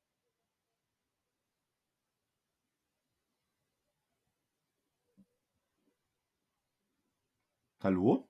Ja, äh, 22. Ah, hast du gerade nachgeguckt. Okay, ja. Ja, äh, ja, ja. 22. Dann sind wir genau gleich weit. Also zumindest was die Spielzeit angeht, weil ich glaube, unsere Spielerfahrung wird sich natürlich schon äh, krass unterschieden haben. Das glaube ich auch. Ja, ähm, das ist aber, äh, also ich, eigentlich hat sich die Spielerfahrung mit jedem, mit dem ich drüber gesprochen habe, so ein bisschen unterschieden und das ist ja das Tolle daran. Mhm. Genau. Ähm, dann direkt einmal, ja, so ein Vorabfazit. Wie zufrieden bist du denn mit Elden Ring? Nach langer Wartezeit, man hatte ja lange kein From Software-Spiel in der Form, dass es äh, von Sekiro abgesehen, was ja aber ein anderes, einen anderen Gameplay-Mechaniken hat, weniger Rollenspiel ist und so weiter. Äh, ist es das geworden, was du dir erhofft hast? Oder würdest du sagen, ähm, ich wäre jetzt auch mit einem anderen Ansatz nochmal zufrieden gewesen? okay, ja. mhm. Ähm, also der geneigte Zuhörer weiß ja, dass ich eine Art Soulsborne-Gourmet bin. Ne? Ich habe die eigentlich alle in irgendeiner Form gespielt und äh, kenne kenn auch einen großen Teil von denen äh, auswendig eigentlich. Ähm, und ähm, eigentlich, ja doch, ich würde sagen, ich bin schon begeistert im Moment noch. Also ich habe ich hab einfach durchweg Spaß damit, mit dem, mit dem Spiel. Ähm, und ich kann mich kaum beschweren. Es gibt so ein paar Punkte, die finde ich, sind so ein bisschen überwältigend und erschlagend, aber ähm, ich habe mich dann doch sehr damit angefreundet. Ähm, zunächst ist es ja, ähm, ist es ja so, dass es jetzt eigentlich wie ein Dark Souls, nur mit einer Open World, mit einer ziemlich großen Open World. Ja. Und ähm, das ist am Anfang sehr, sehr viel. Also man, man, man wird da so reingeworfen und sagt, äh, ja, ähm, friss oder stirb, ne? Wie es halt in, in Dark Souls so ein bisschen so ist. Es hatte ja schon immer so diesen Ansatz, okay, äh, du kannst jetzt in die Richtung gehen, in die du willst. Und ähm, wenn, wenn du jetzt in die falsche Richtung gehst, dann ist das nicht unser Problem. Ne? Also in Dark Souls 1, wenn du da am, am Feuerbandschrein ankamst, konntest du runter in den Friedhof oder in die Katakomben gehen. Da bist du, gut, da war irgendwann halt auch Sackgasse, aber, äh, oder bist halt erstmal nicht weitergekommen, aber die Gegner waren schon ganz schön, ganz schön krass und du bist da halt auch nicht wieder weggekommen. Ne? Ähm, Ja, aber da gab es halt auch nur zwei oder drei Richtungen und jetzt gibt es halt 365 davon. Äh, 360, so viel Grad hat man nur, genau, ja. ja, Äh, stimmt. genau. Ähm, weil ich muss sagen, die ersten, lass mich lügen, vier, fünf Stunden fand ich es fürchterlich. Hat mir überhaupt keinen Spaß gemacht. Ich musste mich wirklich teilweise zwingen, weiterzumachen. Das liegt vor allen Dingen daran, dass ich habe natürlich schon Open-World-Spiele gespielt und das ist jetzt ja, wie gesagt, der erste Ansatz, der erste Versuch von From Software in diesem Subgenre so ein bisschen äh, sich auszutoben.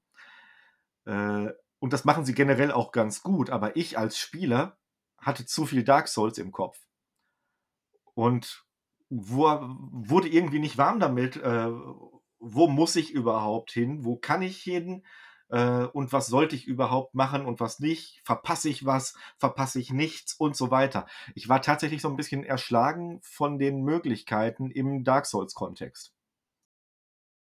Mhm, okay, also ich habe auch anfangs ein bisschen gebraucht, um zu sehen, okay, was ist denn überhaupt die Hauptrichtung? Ähm, auch da gibt das System so ein bisschen, ähm, Hilfestellungen, indem man auf der Karte gucken kann. Äh, ja, man hat das erste äh, Souls-Spiel übrigens mit einer Karte. Ähm, man, man, äh, von, von diesen Orten der Gnade, was ja die neuen Bonfire oder eben Lagerfeuer sind, ähm, gehen auf der Karte so Streifen in die Richtung, in die man gehen sollte. Oder wo halt, ähm, wo halt das Hauptprogress ist. Ne? Also wo der nächste Hauptboss ist, zumindest. Genau, ja. So, ja. Mhm. Das fand ich schon mal, schon mal ganz hilfreich, habe ich aber anfangs überhaupt nicht gecheckt, weil das äh, Spiel erklärt dir das halt auch einfach nicht. Das, das, Ja. das musst du dir aus dem, aus dem Kontext erschließen, aber das waren ja, also von, von den Souls-Spielen war das ja bisher ja immer so, ne? Ähm, die die ähm, werfen dich in die Welt und entweder du, du machst hier Learning by Doing oder du liest irgendwelche Item-Beschreibungen oder, ne? da gibt es einfach ähm, sehr, sehr viele Möglichkeiten. Du kannst natürlich auch hingehen und googeln, also auch das. Äh, Das mache ich ständig. gegeben.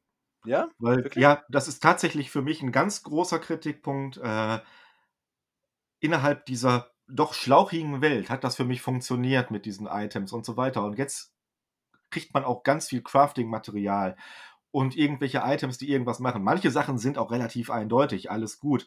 Aber du wirst zugeschissen mit Kram, von dem ich mir erstmal denke, so, ja, okay, und wofür ist das jetzt? Ähm, und man kann dann auch sagen, ja, ich will es selber herausfinden, aber ich habe auch lange Zeit das mit diesen Runenbögen überhaupt nicht begriffen, was die von mir wollten. Äh, Im Großen und Ganzen ist ja dasselbe, was man mit Menschlichkeit vorher hatte, habe ich jetzt inzwischen auch rausgefunden, auch selber. Aber ich fand es halt echt schlecht lesbar. Die Dark Souls-Spiele haben dir immer schon wenig erklärt, das ist auch okay. Aber in diesem Gigantismus dieser offenen Welt war das halt nochmal ein weiterer Punkt am Anfang, gerade am Anfang, wo ich halt gesagt habe, so, boah, komm, gib mir doch jetzt ein bisschen was an die Hand. Auch diese, diese Linien, die in die Richtung zeigen, wo ich äh, grob hin muss, das finde ich ganz okay. Das ist tatsächlich eine gute Idee sogar. Aber die gehen zum Beispiel nicht weg. Und dann habe ich irgendwann mal einen Boss gelegt und habe gedacht, okay, jetzt ne, äh, richten die sich neu aus oder, oder gehen die weg und so weiter. Ich habe die immer noch, obwohl ich da schon lange gewesen bin. Das macht es auch teilweise so ein bisschen unübersichtlich, gerade wenn man viele Leucht Leuchtfeuer in einer Region hat. Äh, das ist immer noch Meckern auf hohem Niveau, aber ähm, ich muss jetzt ja ein bisschen meckern und von daher äh, für den ersten Open-World-Versuch ist es ganz klasse geworden, definitiv. Aber es macht schon ein paar Sachen umständlich, finde ich immer noch. Ohne sich zu entmystifizieren, hätte man das einfacher machen können. Hm, ja, aber das ist halt natürlich, äh, also ja, das sehe ich auch so. Es gibt, äh, es ist Teil der Schwierigkeit und ähm, ich glaube auch, ähm, wenn man, wenn das jetzt der erste Soulspawn-Teil ist, den man spielt, da kann man damit hart auf die Fresse fliegen. Für mich ist es jetzt quasi der sechste. Also, äh, Moment, nee, der fünfte. so, ähm, äh, den, den ich gerade spiele. Und ähm, und klar, ich habe da ja auch Erfahrungen, die ich mitbringe und ich weiß halt, wie ich mich in so einer Welt oder gerade in so einer Soulsborne-Umgebung zurechtfinde und äh, was ich wie mache. Und äh, ich weiß auch schon, welche, welche, welche Waffen ich da mitnehme, ne? ähm, auf was ich Lust habe, wie ich meinen Charakter spiele. Ähm, und das funktioniert also auch nach Schema F in diesem Spiel so ein bisschen. Ähm, die nennen das zwar alles irgendwie ein bisschen anders, aber es ist dann im Prinzip dann doch dasselbe. Ne? Wie mit den, mit den Ja. Leuchtfeuer sind jetzt Orte der Gnade. Das ist, das, das kommt auf selbe raus. Runen ne? sind jetzt Seelen, äh, Quatsch, Genau. Seelen sind jetzt Runen, so, ja. Ja, ja, ja, genau. Also äh, äh, so ist das auch. Ähm, woran ich aber sehr, sehr viel Spaß auch habe, sind die Quests. Weil, ähm, also das, sind- das sind wirklich meistens irgendwelche Rätsel. Ne? Ähm, du triffst in dieser Welt ja NPCs und ich weiß nicht, hast du in den anderen Soulsborne-Spielen Erfahrungen mit den Quests gemacht? Ähm, wenn es mir mit dem Vorschlaghammer äh, entgegengekommen ist, ja, aber ich habe da nicht gezielt drauf äh, abgezielt. Okay, ja, weil, äh, also es gab äh, äh, teilweise fand ich sehr, sehr coole Quests. Also ähm, du konntest in Dark Souls 1 zum Beispiel einen NPC so lange äh, am Leben erhalten durch ein paar Umwege und da musstest du halt auch echt dir echt einen verabbrechen, aber am, der hat dir dann äh, beim Endboss geholfen, ne, zum Beispiel. Also äh, da, das, das ging halt auch. Und ähm, ich finde das auch immer sehr, sehr cool in, in, äh, in, Elden äh, Ring da irgendwie ja, diesen NPCs halt so ein bisschen zuzuhören und dann ähm, ja, mich auf so eine Rätseltour zu machen. Ne? Es gibt einen NPC, das ist eine kleinere Quest, ist gar kein Spoiler. Ähm, der wurde in einen Baum verwandelt. Und wenn du den, ähm, wenn du da durchrollst, dann, dann wird er zurückverwandelt und dann kannst du mit dem sprechen. Und er sagt, er wurde von, von seinen äh, Kumpels aus der Höhle geworfen Und ähm, äh, äh, äh, genau, er geht aber für dich in die Höhle zurück und versucht so ein paar Dinge zu stehlen. Und ähm, dann dachte ich mir, ja, okay, ne, weiß halt nicht, wo, wo du jetzt hingehen möchtest, ne? Ähm, bin dann aber irgendwann so die Küste entlang geritten, bin in irgendeine Höhle gegangen und dann liegt der da und sagt, ja, nee, also die waren jetzt ziemlich gemein zu mir, die haben mich verhauen und so und dann ist, Oh. ja, also schon mit anderen Worten, aber äh, dann gehst du da halt rein, haust den Boss um und kriegst dann halt seine Nähnadel, die gibst du ihm dann und dann ähm, kann der kann der Kleidung für dich ändern. Also ich glaube optisch optischer Natur ist das Ach krass, weil die Ja, genau. Nähnadel habe ich auch gefunden. Ich habe den Dude aber nie gefunden. Ne, genau. Ähm, ja, weil, ey, da, da, das ist auch, das ist auch so eine Sache. Du, du reitest da so durch die Gegend und auf einmal hörst du so eine NPC-Stimme und du suchst den ewig lange, ne? Und Ja. äh, nee, das ist der Baum, der mit dir redet. Ähm, und ähm, den habe ich auch nur gefunden oder nur gesehen, ähm, weil ähm, mh, da sind zwei, zwei Nachrichten von anderen Spielern vorgewesen. Ne, Die habe ich ja deaktiviert. Ich spiele ja nur offline, weil mir diese ganzen Nachrichten und Blutflecken tierisch auf die Nüsse gehen. ah, okay, okay, okay. Ja, gut. Obwohl, ich hatte direkt am Anfang, habe ich es noch angehabt und da kommt man in diese erste Kirche, wo auch äh, nicht das erste Bonfire, aber eins der frühen ist und der erste Händler sitzt da drin und so weiter. Und neben diesem Händler ist ein Pferd. Ein unglaublich hässliches Pferd, aber nun denn, es ist ein Pferd. Und jemand hat da halt einen, ähm, eine Nachricht nebengelegt und da stand halt Hund. Fand ich großartig. ja, also ähm, es gibt ja auch viel, diese, diese, diese, das ist, äh, das auch ein, ein Teil dieser Community ist halt andere Spieler in die Irre zu leiten und äh, äh, zu versuchen, die mit deinen Nachrichten umzubringen. Ähm, oder, ähm, äh, wer das kennt, es gibt diese unsichtbaren Wände. Ähm, also, oder Illusory Walls, ne? Also Wände, die wie Wände aussehen, aber wenn man dagegen haut, dann verschwinden die und ähm, man kann da durchlaufen. So und ähm, meistens packt irgendein Spieler vor diese Wand dann eine Nachricht. Und jetzt, ich alter Soulspawn-Veteran, gebe euch mal einen Tipp, bevor ihr dann gegen unzählige Wände haut. Wenn die Nachricht direkt vor der Wand äh, ist, dann ähm, ist sie nicht echt. Also dann, äh, Quatsch, dann, ähm, also dann, dann dann stimmt die Nachricht nicht. Weil die Entwickler haben vor jede unsichtbare Wand eine eigene Nachricht gepackt. Da kann man keine Nachricht vorsetzen. Die ist aber nicht sichtbar, diese Nachricht. Das heißt, ähm, wenn die Nachricht ein bisschen weiter weg ist und sagt Vorsicht äh, oder hau gegen die Wand, dann ist sie meistens echt. Ach, krass. Mhm. Ähm, genau, und, und, und, und äh, ach, mit sowas, äh, du gehst halt mit diesem Wissen durch die Welt und, und, und fühlst dich einfach toll in dem Spiel, weil du weißt schon, ah, da, das und das und das und das und das ist einfach mehr von dem, was ich gerne habe und mehr von dem, was ich wirklich liebe an diesen Spielen. Und äh, von daher macht es mir auch unglaublich viel Spaß, aber das kann man natürlich nicht jedem empfehlen. Nee, also jemand, der schon mal einen äh, Souls-Titel gespielt hat und fand das super scheiße, der wird auch mit Elden Ring keinen Spaß haben. Aber ich glaube, für jemanden, der da vielleicht schon mal reingespielt hat oder generell Interesse hat, klar, der Einstieg ist schwierig, weil das Spiel dir wenig erklärt. Das ist aber egal, ob du bei Dark Souls 1 auf die Schnauze fliegst oder bei Elden Ring. Der große Punkt ist, glaube ich, einfach, es ist deswegen einsteigerfreundlich, weil du halt diese offene Welt hast und dir so ein bisschen dadurch deinen Schwierigkeitsgrad auch selber gestalten kannst. Du kannst versuchen, den Boss, sobald du ihn entdeckst, fertig zu machen. Vielleicht schaffst du es sogar auch mit äh, Skill und Glück.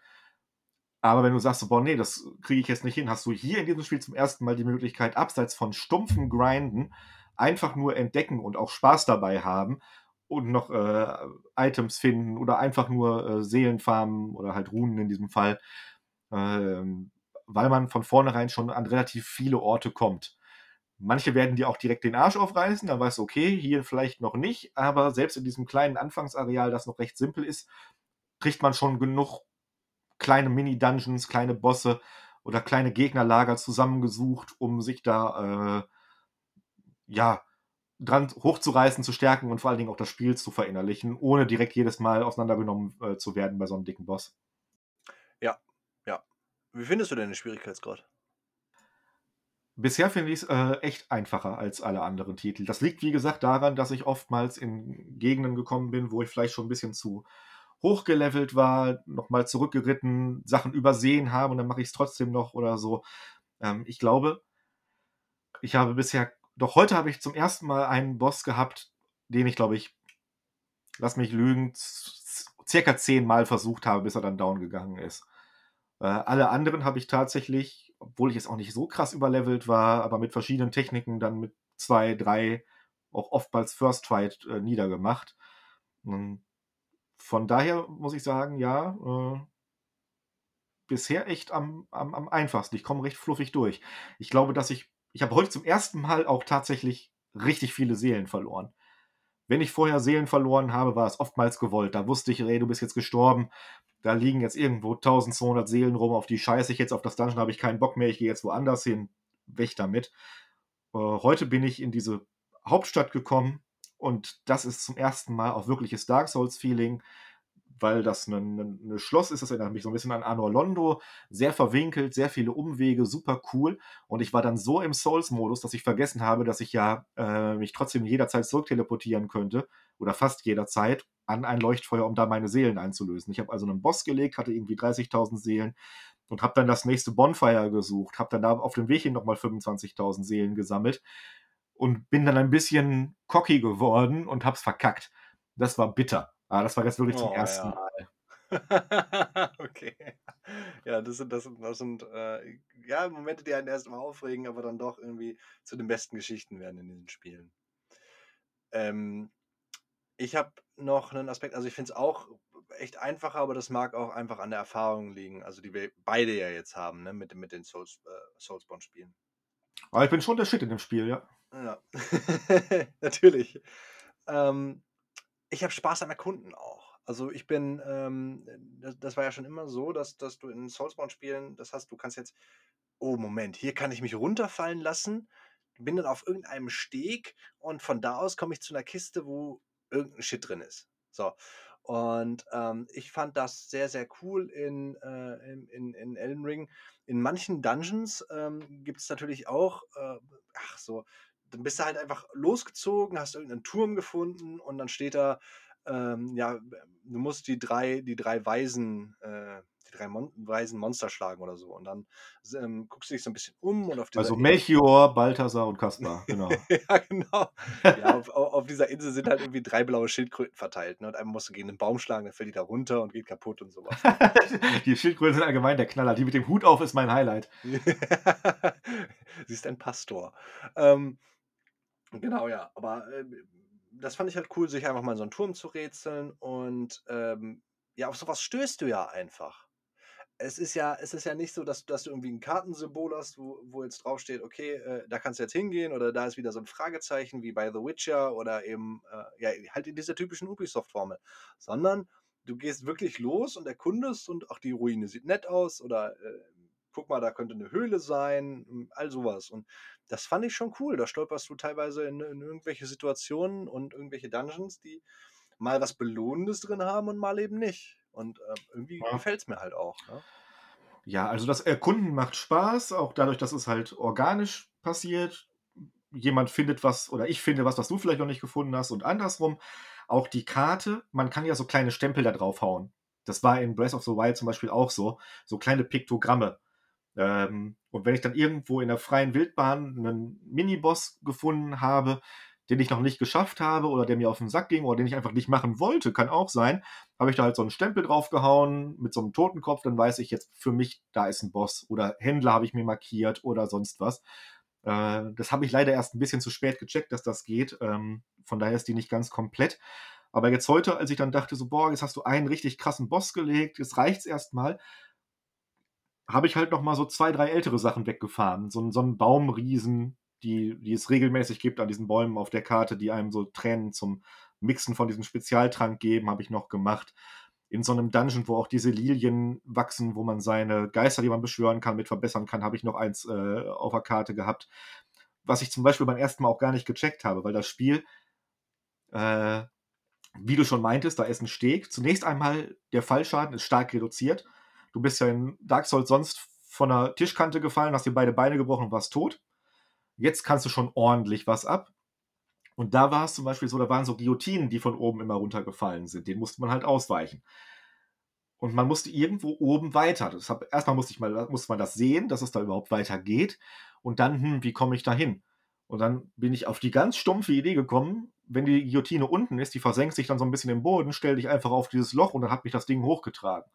Das fühlt sich fast heutzutage schon wie ein Brechen der Spielwelt an, als wenn das gar nicht gewollt wäre, weil man mit seinem riesen massigen Körper auf so einer Messerschneide steht. Sieht strange aus und fühlt sich strange an, aber das ist gewollt. Und da muss man auch erstmal so ein bisschen wieder, wenn man diese ganzen durchpolierten Ubisoft-Formelspiele kennt, noch ein bisschen mit klarkommen, finde ich. Ah, du warst in den Schwarzmesser-Katakomben. Ja, genau. Ähm, hast du beide Bosse da gemacht? Äh, da gibt es zwei.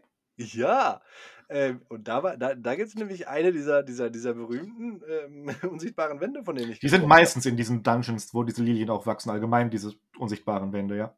Genau, und du kannst gegen eine Wand hauen und da ist ein Sonderboss und der ist, äh, boah, der ist äh, der ist schnell. Ähm, Also ich habe so einen gemacht, äh, das war so ein ach krass, äh, ich habe so einen gemacht, der war so ein Assassine, der ist durch die Gegend gesprungen und hat Messer geworfen und so weiter. Oh, Moment, dann hast du dann hast du den den den d das ist ja der der, ähm genau, den Ach, das der ist der der Sonderbo ach so, ja, den habe ich aber gefirst tried. Weg. Ja, ja, da hast du den da hast du den Hauptboss nicht gemacht Ach so, ja, okay, gut. Ja, aber cool. Ja, das macht dann Spaß, auch grade mal drüber zu reden dann, ja.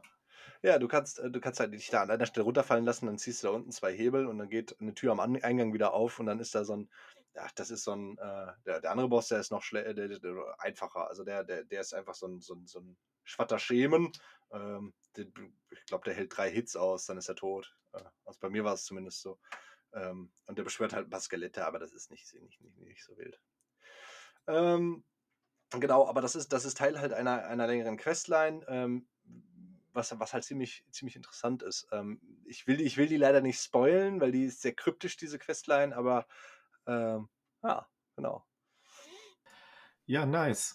Äh, wo wir grad bei Spoilen und und Questlines und so weiter sind, Mhm. was sagst du denn allgemein zur Welt beziehungsweise zur Story? Weil, ähm, George R. R. Martin, für den dem es nichts sagt, das ist der Autor von Game of Thrones, hat ja zumindest am Worldbuilding mitgearbeitet. Ähm, wurde auch groß mit geworben, ist ja auch 'n großer Fantasy-Autor, 'n großer Name, wenn nicht sogar der größte Name, den man derzeit so auf diesem Planeten hat. Wie stehst du denn da allgemein derzeit so zu? Hm, das kann ich dir noch nicht sagen, ehrlich nicht. Ähm, äh, also im Moment, äh, diese Souls-Spiele, ich ich ich beiße mich da immer erst einmal durch und und versuche die Bosse hinter mich zu bringen und mache vielleicht 'n paar Quests, aber die Hauptstory, meistens checke ich die noch gar nicht. Ich arbeite mich Ja. dann im im Nachhinein da so 'n bisschen rein in die Lore und richtig und was und wie und warum. Ähm ich, äh, ähm, habe auch so 'n also, wenn's NPCs sind, die Dialoge, die führe ich auch, die lese ich auch und es gibt halt, ähm, 1, 2, hm, NPCs, da erfährst du halt, wer hat äh, wer hat denn diese die Rune des Todes gestohlen, aber du weißt halt auch nicht also, du hör hörst das ja im Intro, dass die Rune des Todes gestohlen wurde und dann alles so 'n bisschen verkekst ist am Ende und, ähm, das ist aber so verzwackt, das verstehst du gar nicht. Welche Auswirkungen, welche Implikationen hat das alles? Was sind diese großen Runen überhaupt?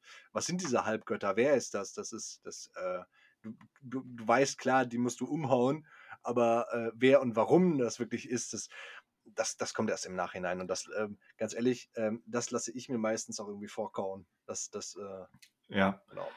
Habe ich aber ähnlich. Äh, während des Spielens habe ich da meistens gar kein Interesse dran. Das ist so wie 'n David-Lynch-Film. Die gucke ich und finde die beim Gucken oft todeslangweilig, aber mich hinterher 3 Stunden damit auseinanderzusetzen, habe ich super Bock drauf. Ja. Ja, Ähm, und genau. bisher muss ich sagen, auch die erste große Cutscene, was man da sieht, hatte so 'n bisschen da saß der Herr Martin zu Hause und zwischen 2 Donuts hat er mit, äh, von Zuckerguss verklebten Fingern auf die Innenseite von 'ner Joghurttepackung geschrieben: „Ring, zerbrochen, Leute böse, Bockwurst.“ Weißt du, ja. Äh, weiß ich nicht jetzt so, äh, wie krass dein Einfluss da auch gewesen ist, ob das wirklich nur für den Werbeeffekt ist, aber bisher ist es für mich halt auch, äh, ja, ihr erzählt mir nette Dinge, aber im Großen und Ganzen lass mich machen. So. Ja, ja. Du sag mal, der der der NPC, es gibt ja man kommt ja in diese Tafelrundfeste. Ist ja auch Ja. klar, von was das inspiriert ist, ne? Das ist ja der neue Feuerbahnschrein, aber es ist halt von diese äh, den Rittern der Tafelrunde so 'n bisschen inspiriert mit der Tafelrundfeste. Ähm, da gibt's ja diesen einen NPC, ähm, der fragt, ob sie dich halten soll und dann umarmt Ja. dich. Hast du das mal Mhm. gemacht? Ja klar, dann wirst du genervt. Ja. Das ist auch Genau. etwas, das sagt dir das Spiel überhaupt nicht und, ähm, Da ist 'n muss man auch kleines Piktogramm, was es eingeblendet wird. Ja, ja klar. das schon. Genau. Aber wie du das wieder wegkriegst und ne? Das Ach sagt so, dir das Spiel ja. Das ist richtig. Also, die gibt dir 'n Item und sagt dir, äh, wenn du das nimmst, ist das wieder vorbei irgendwie. Du kannst aber jederzeit wiedergekommen und in 'n Arm genommen werden. So, also, ja, ich habe dann halt irgendwann dieses Item, was sie mir gegeben hat, genommen und dann war dieses Item weg. Äh, dieses Ja, Icon weg. ja, ja, Ja. ja. Aber das ich weiß auch nicht, ob die sonst 'n Sinn hat. Äh, ich war auch einmal in diese Tafelrundenfeste gegangen, äh, da kann man ja auch 'n Schmied treffen und, Ja. äh, 'ne Perle später aus 'nem Nebenquest, die einem die die Geister verbessern kann und was weiß Mhm. ich alles. Und plötzlich war das Licht aus. So, und ich habe mich da halt hin teleportiert, habe erst mal nebenbei 'n Bier aufgemacht und dachte mir: „Okay, jetzt gehst 'n bisschen rumschmieden.“ Und dann kam mir das komisch vor. Da habe ich ganz schnell mein Pad in die Hand genommen, weil dann griff mich so 'n Dude an. Hast du den auch schon gehabt? Ne, das hat das das ist mir noch Ach nicht passiert. Äh, der steht äh, ich will jetzt nicht spoilern, das ist aber auch ich weiß jetzt nicht, wo ob der irgendwie 'nen 'ne Storyrelevanz hat. Es steht so 'n Typ an der Tür links irgendwo. So ganz cool ist der dagegen gelehnt, Knie Ah, hoch, mit dem kann auch nicht reden. Ja, genau, genau, genau. Mhm. Genau. Und der irgendwann findet der einen offensichtlich scheiße. Ich weiß nicht warum, ob ich irgendwas gemacht habe dafür und dann, äh, war es plötzlich so weit. Also, das ist, äh, interessant. Man kann auch über diese Balustrade runterspringen und, äh, da greift einen auch mal 'n Phantom an und so weiter. Also, äh Jo, das hatte ich übrigens überhaupt nicht gecheckt bis das habe ich eigentlich grade eben bevor wir diese Podcast-Folge aufnehmen, habe ich das gemacht. Äh, und, ähm, ja, weil ich die Questline mit dem Magier, der da sitzt, gemacht habe. Und, ähm, ja, dann dann bin ich da auch mal runtergesprungen, da kommt einfach so 'ne Invasion, habe ich gar nicht mit gerechnet. Mhm. Es gibt auch unten diese Nebelwände, wo man diese Steinschwertschlüssel braucht. Da gibt's auch mal 'ne Mhm. Invasion. Im 2. Raum, glaube ich, ja. Ist das so? Ich kann mich da jetzt nicht dran erinnern, aber kann das kann sein. Mhm. Ich meine, ich hatte das. Äh, da müsste ich mich jetzt auch vertun sonst, aber ich meine, da war schon mal auch was. Also, äh, ansonsten kann man in diesem Raum ja auch nicht kämpfen. Das wird mit so 'nem Symbol auch wieder markiert, dass es so 'n friedlicher Bereich ist. Aber sobald das passiert, dann kannst du halt auch, äh, dich entsprechend wehren. Mhm. Äh, diese Steinschwertschlüssel sind übrigens 'ne wiederkehrende Mechanik aus Dark Souls 2. Die gibt's da als, äh, Hast du erzählt, ja. Pharos Wahrheitswerke. Mhm. Äh, 2 habe ich ja gar nicht so viel gespielt. Das ist der einzige, den ich nicht durchgespielt habe auch. Der ging mir irgendwann tierisch auf 'n Sack. Ähm, ja, also, es bedient sich natürlich bei vielen Sachen. Wie gesagt, diese Runenbögen sind nichts anderes als Menschlichkeit oder wie hieß es bei Dark Souls 3 noch gleich? Äh, Äh Feuer einfach nur ent entf ent entflammen oder so. Glut hieß es, Glut, Ja, so. ja, ja. Äh, dasselbe, äh also, man erkennt schon ganz, ganz viel wieder, ganz, ganz klar. Äh, die Estus Flasks heißen einfach anders, funktionieren aber gleich und so weiter und so fort. Äh, Mhm. wer also Dark Souls kennt, wird sich da auch nicht auf was ganz Neues einstellen müssen. Das auf keinen Fall und wird da auch seinen Spaß mit haben. Jetzt wollte ich grad noch mal ansprechen, aber ich habe auch schon viel gemeckert, auch, äh, über WhatsApp, wo wir so 'n bisschen geschrieben haben. Und an sich bin Mhm. ich mit dem Spiel echt cool. Ich mag es sehr, sehr gerne. Sonst hätte ich auch nicht so viel Zeit da reingesteckt und ich werde auch gleich wahrscheinlich weiterspielen, denn ich habe morgen frei. Äh, Ja. Und werde dann noch 'n bisschen, äh, zocken. Mein größtes Problem an Dark Souls äh, Quatsch, an Elden Ring, da kann Elden Ring gar nichts für, sondern die Berichterstattung. Es wurde überhäuft mit mit Lobeshymnen, Wertungen 97 % und was weiß ich. Jetzt kann man allgemein sagen, ob solche Prozentwertungen noch zeitgemäß sind. Aber das hat so eine Hürde aufgebaut, auch, äh, im Kopf, nachdem ich das zumindest gelesen hatte und dann die ersten Stunden halt nicht die Offenbarung waren. Weil wenn ich solche Wertungen lese, dann erwarte ich, das muss ein Meilenstein wenn's nicht für die ganze Videospielwelt ist, zumindest für sein Subgenre sein. Und das ist es nicht. Es ist 'n sehr gutes Spiel, aber es, äh, es macht jetzt nichts komplett neu, weder im Bereich Dark Souls als auch im Bereich Open World. Es macht 'n paar Sachen anders, aber, äh, es ist nicht mindblowing, was da passiert. Vieles habe ich anderweitig schon mal gesehen. Es ist so 'n bisschen 'n Sammelsurium aus guten Versatzstücken aus anderen Spielen. Was nicht schlimm ist, aber wie gesagt, ich finde es halt dann schwierig, wenn etwas so hoch gelobt wird für etwas, was dann gar doch nichts ja, keine Revolution ist. Ich glaube, ja, ähm, du hast da irgendwo recht. Es ist es ist, ähm, aus meiner Sicht auf moderne Weise Retro. Also, ähm, dass das Spiel dir dir dir erst mal nichts sagt oder dass, äh, da dass einfach durch Schwierigkeitsgrad Spielzeit entsteht, das ist das ist 'n alter Hut, 'n sehr alter Hut, ne? Das gab's das gab's früher und heute wer wird das meist casualisiert und, ähm, eben auch, wie gesagt ich komme nochmal auf diese Ubisoft-Formel, das kaut dir einfach unglaublich viel vor. Ne? Ähm, da weiß ich halt durch die Symbole auf der Karte, ähm, wenn ich dahin gehe, passiert das, wenn ich dahin gehe, finde ich das. Oder ähm, ne, höchstens mal so ein, so ein unnützes Item oder so. Ähm, und äh, ich glaube, Elden Ring traut sich das mit einer Open World, die wie früher ist, was jetzt nicht mehr zeitgemäß ist, aber glänzt gerade damit. Und ähm, gefühlt hat da keiner mit gerechnet. Auch, dass sie es auf, auf, auf, Anhieb einfach so gut machen. Ne? Ähm, und sie haben es ja wirklich gut gemacht. Und ich glaube deswegen, weil, weil, weil, das, weil das Alte jetzt so frisch wirkt oder einfach mal ein neuer Wind ist, sind die Wertungen einfach so gut.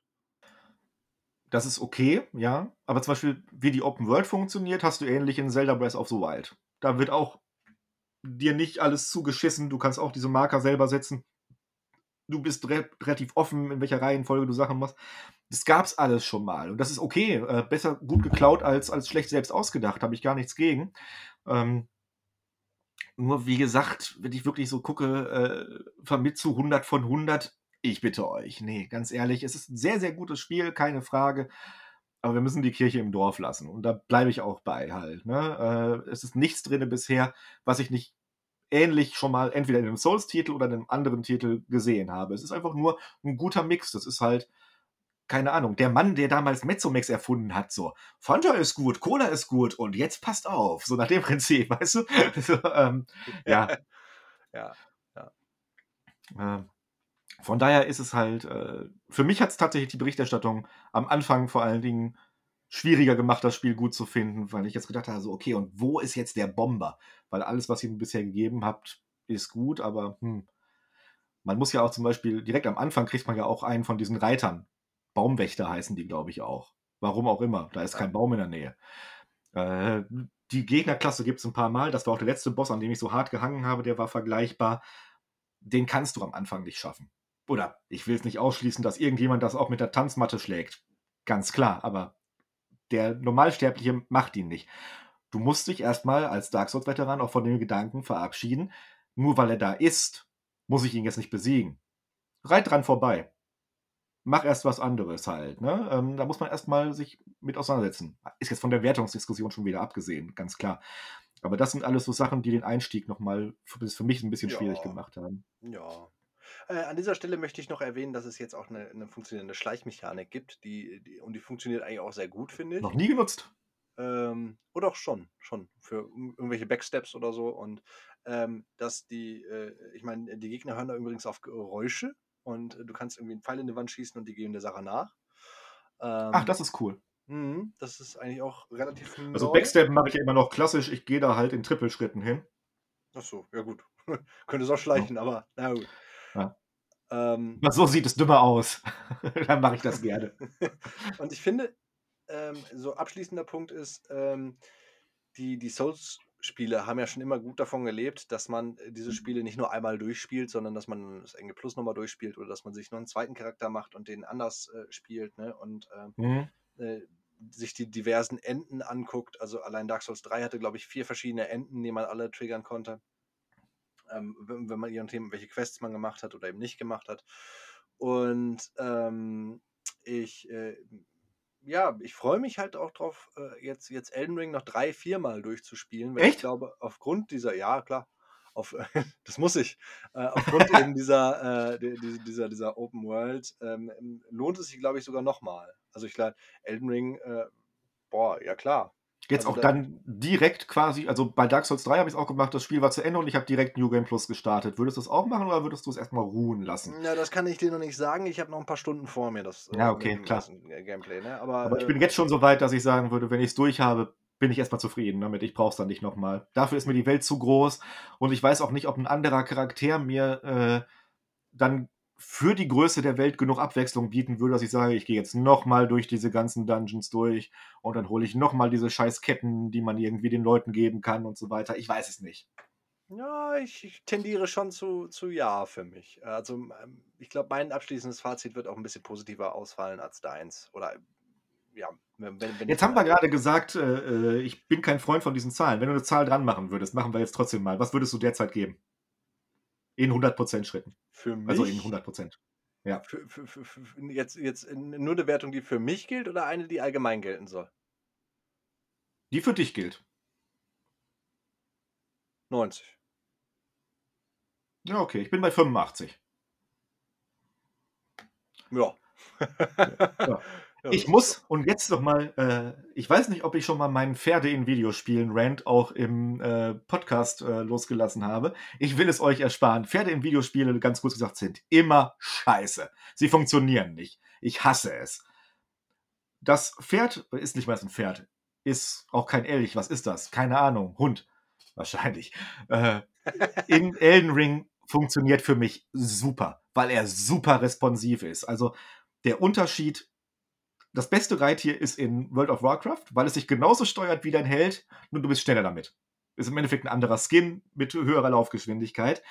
Das äh, Reittier in Elden Ring ist ein bisschen träger, aber immer noch agil genug und wirklich mal durch so eine Reihe von, manchmal patrouillieren ja einfach nur so Gegner auf den Straßen.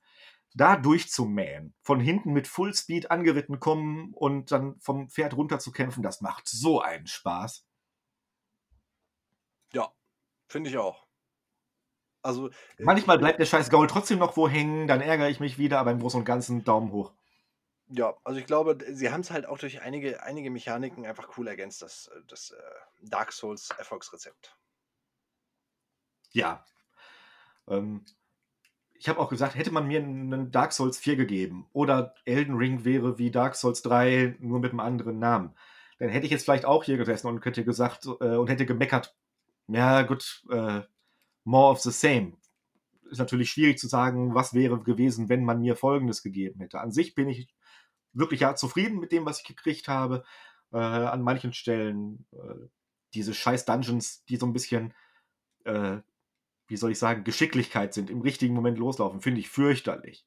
Einfach weil sie zu lang sind und dann renne ich da wieder hin, nur um dann nochmal zu sterben, weil ich keine Zeit habe, mich umzugucken und so weiter. Aber dann mache ich die halt einfach nicht. Oder noch nicht. Vielleicht später. Man weiß es nicht halt. Ne? Und das ist wieder ganz gut dann. Okay, ich würde sagen, das äh, passt doch zum Abschluss. Oder hast du noch was? Man könnte jetzt noch stundenlang über äh, einzelne Quests oder einzelne Spielerfahrungen sprechen, äh, ganz klar. Das könnten wir vielleicht machen, wenn wir beide durch sind, um dann auch nochmal Unterschiede äh, zu machen. Was mich gerade als letztes noch interessieren würde, wo stehst du gerade im, im Spiel ungefähr, was so äh, ja, Story angeht? Wie viele von den Hauptbossen hast du gelegt? Mm, zwei. Hm? Ähm, ich könnte jetzt aber direkt noch zu einem. Okay, weil ich habe auch erst zwei gelegt. Ich habe den zweiten erst heute gelegt. Das ist diese Perle, die in so einer Bubble durch den Raum schwebt. Ich kann mir Namen halt nicht merken, es tut mir leid. Und die hat unten so Fußvolk, wenn man davon genug umgehauen hat, dann fällt die runter. Und ich habe die, glaube ich, dann kommt eine zweite Phase. Allgemein habe ich die, glaube ich, zehnmal gehauen, dann war die umgefallen, weil ich die ganz lange ignoriert habe und nicht gefunden habe halt. Das war ein bisschen ärgerlich. Weil so ein Hauptboss hätte ich gerne dann halt noch tatsächlich schwieriger gehabt. Und erst dann kam ich weiter, weil das war dieser, dieser Reiterboss, den ich so lange nicht geschafft habe. Dann dachte ich mir, okay, jetzt hast du ihn geschafft frohen Mutes wollte ich in die Hauptstadt reinreiten, um dann an eine Wand zu kommen. Du hast nicht genug von den großen Runen, um weiterzukommen. Ja, schönen Dank auch halt. Ne? Ach so, das ist mir aber nicht passiert. Ja, weil also, ich zu dem Zeitpunkt erst einen großen Boss gelegt hatte halt. Ach so, aber, aber also ich fand das sehr, sehr, also äh, straightforward. Also ich bin, ich bin, ich bin da durchmarschiert und bin, bin halt äh, quasi von äh, Stormwell Castle, also dem, dem, dem, äh, ne, da wo man den ersten Godric besiegt, den, die erste große Rune, bin ich mhm. quasi direkt in die Akademie und habe die umgehauen. Genau, ich bin auch äh, nicht direkt, aber ich bin auch relativ straight in die Akademie. Da sind dann ja auch diese Pfeile, was wir schon erwähnt haben, die das zeigen. Und da war so ein Zwischenboss, so ein Hund. Mhm. Das ist jetzt kein storyrelevanter Boss, den habe ich umgekloppt. Danach geht es auch weiter. Und dann bin ich zu so einem, der sieht aus wie ein beschworenes, beschworenes Phantom. Nur nicht in rot leuchtend, aber halt so ein stärkerer Gegner. Oh ja. Der hat mich eiskalt, der hat mich eiskalt gewonnen hätte. Der hat meinen Angriff geblockt und hat mich erstochen. Ja, und dann dachte ich, okay. Und dann dachte ich, okay, nach diesem Zwischenboss ist offensichtlich dieses Gebiet einfach noch nicht für dich gemacht. Und dann bin ich ganz lange Zeit halt woanders gewesen, habe das ein bisschen vergessen. Bis ich dann irgendwann auf die Idee kam, ach ja, der ist ja auch noch da. Und beim zweiten Mal mit der richtigen Taktik war der gar kein Problem. Habe ich den auch äh, niedergekloppt. Aber deswegen habe ich halt diesen Boss nie gefunden, weil der halt da im Wege steht. Ja, gut, das kann passieren. Mhm. Ist ja eigentlich auch ganz schön halt, dass es nicht, äh, ganz formelmäßig ist. So, wie weit bist du? Und dann kannst du sagen 40 Prozent, dann weißt du genau, ob du weiter oder weniger weit bist als jemand anderes. Ja, das ist schon stimmt. nice. Das stimmt. Das stimmt. Okay, Okay. dann würde ich sagen, das war wieder eine nette Folge. Vielen Dank fürs Zuhören und äh, bis zum nächsten Mal. Danke auch von mir und bis dahin. Tschüss. Tschüss.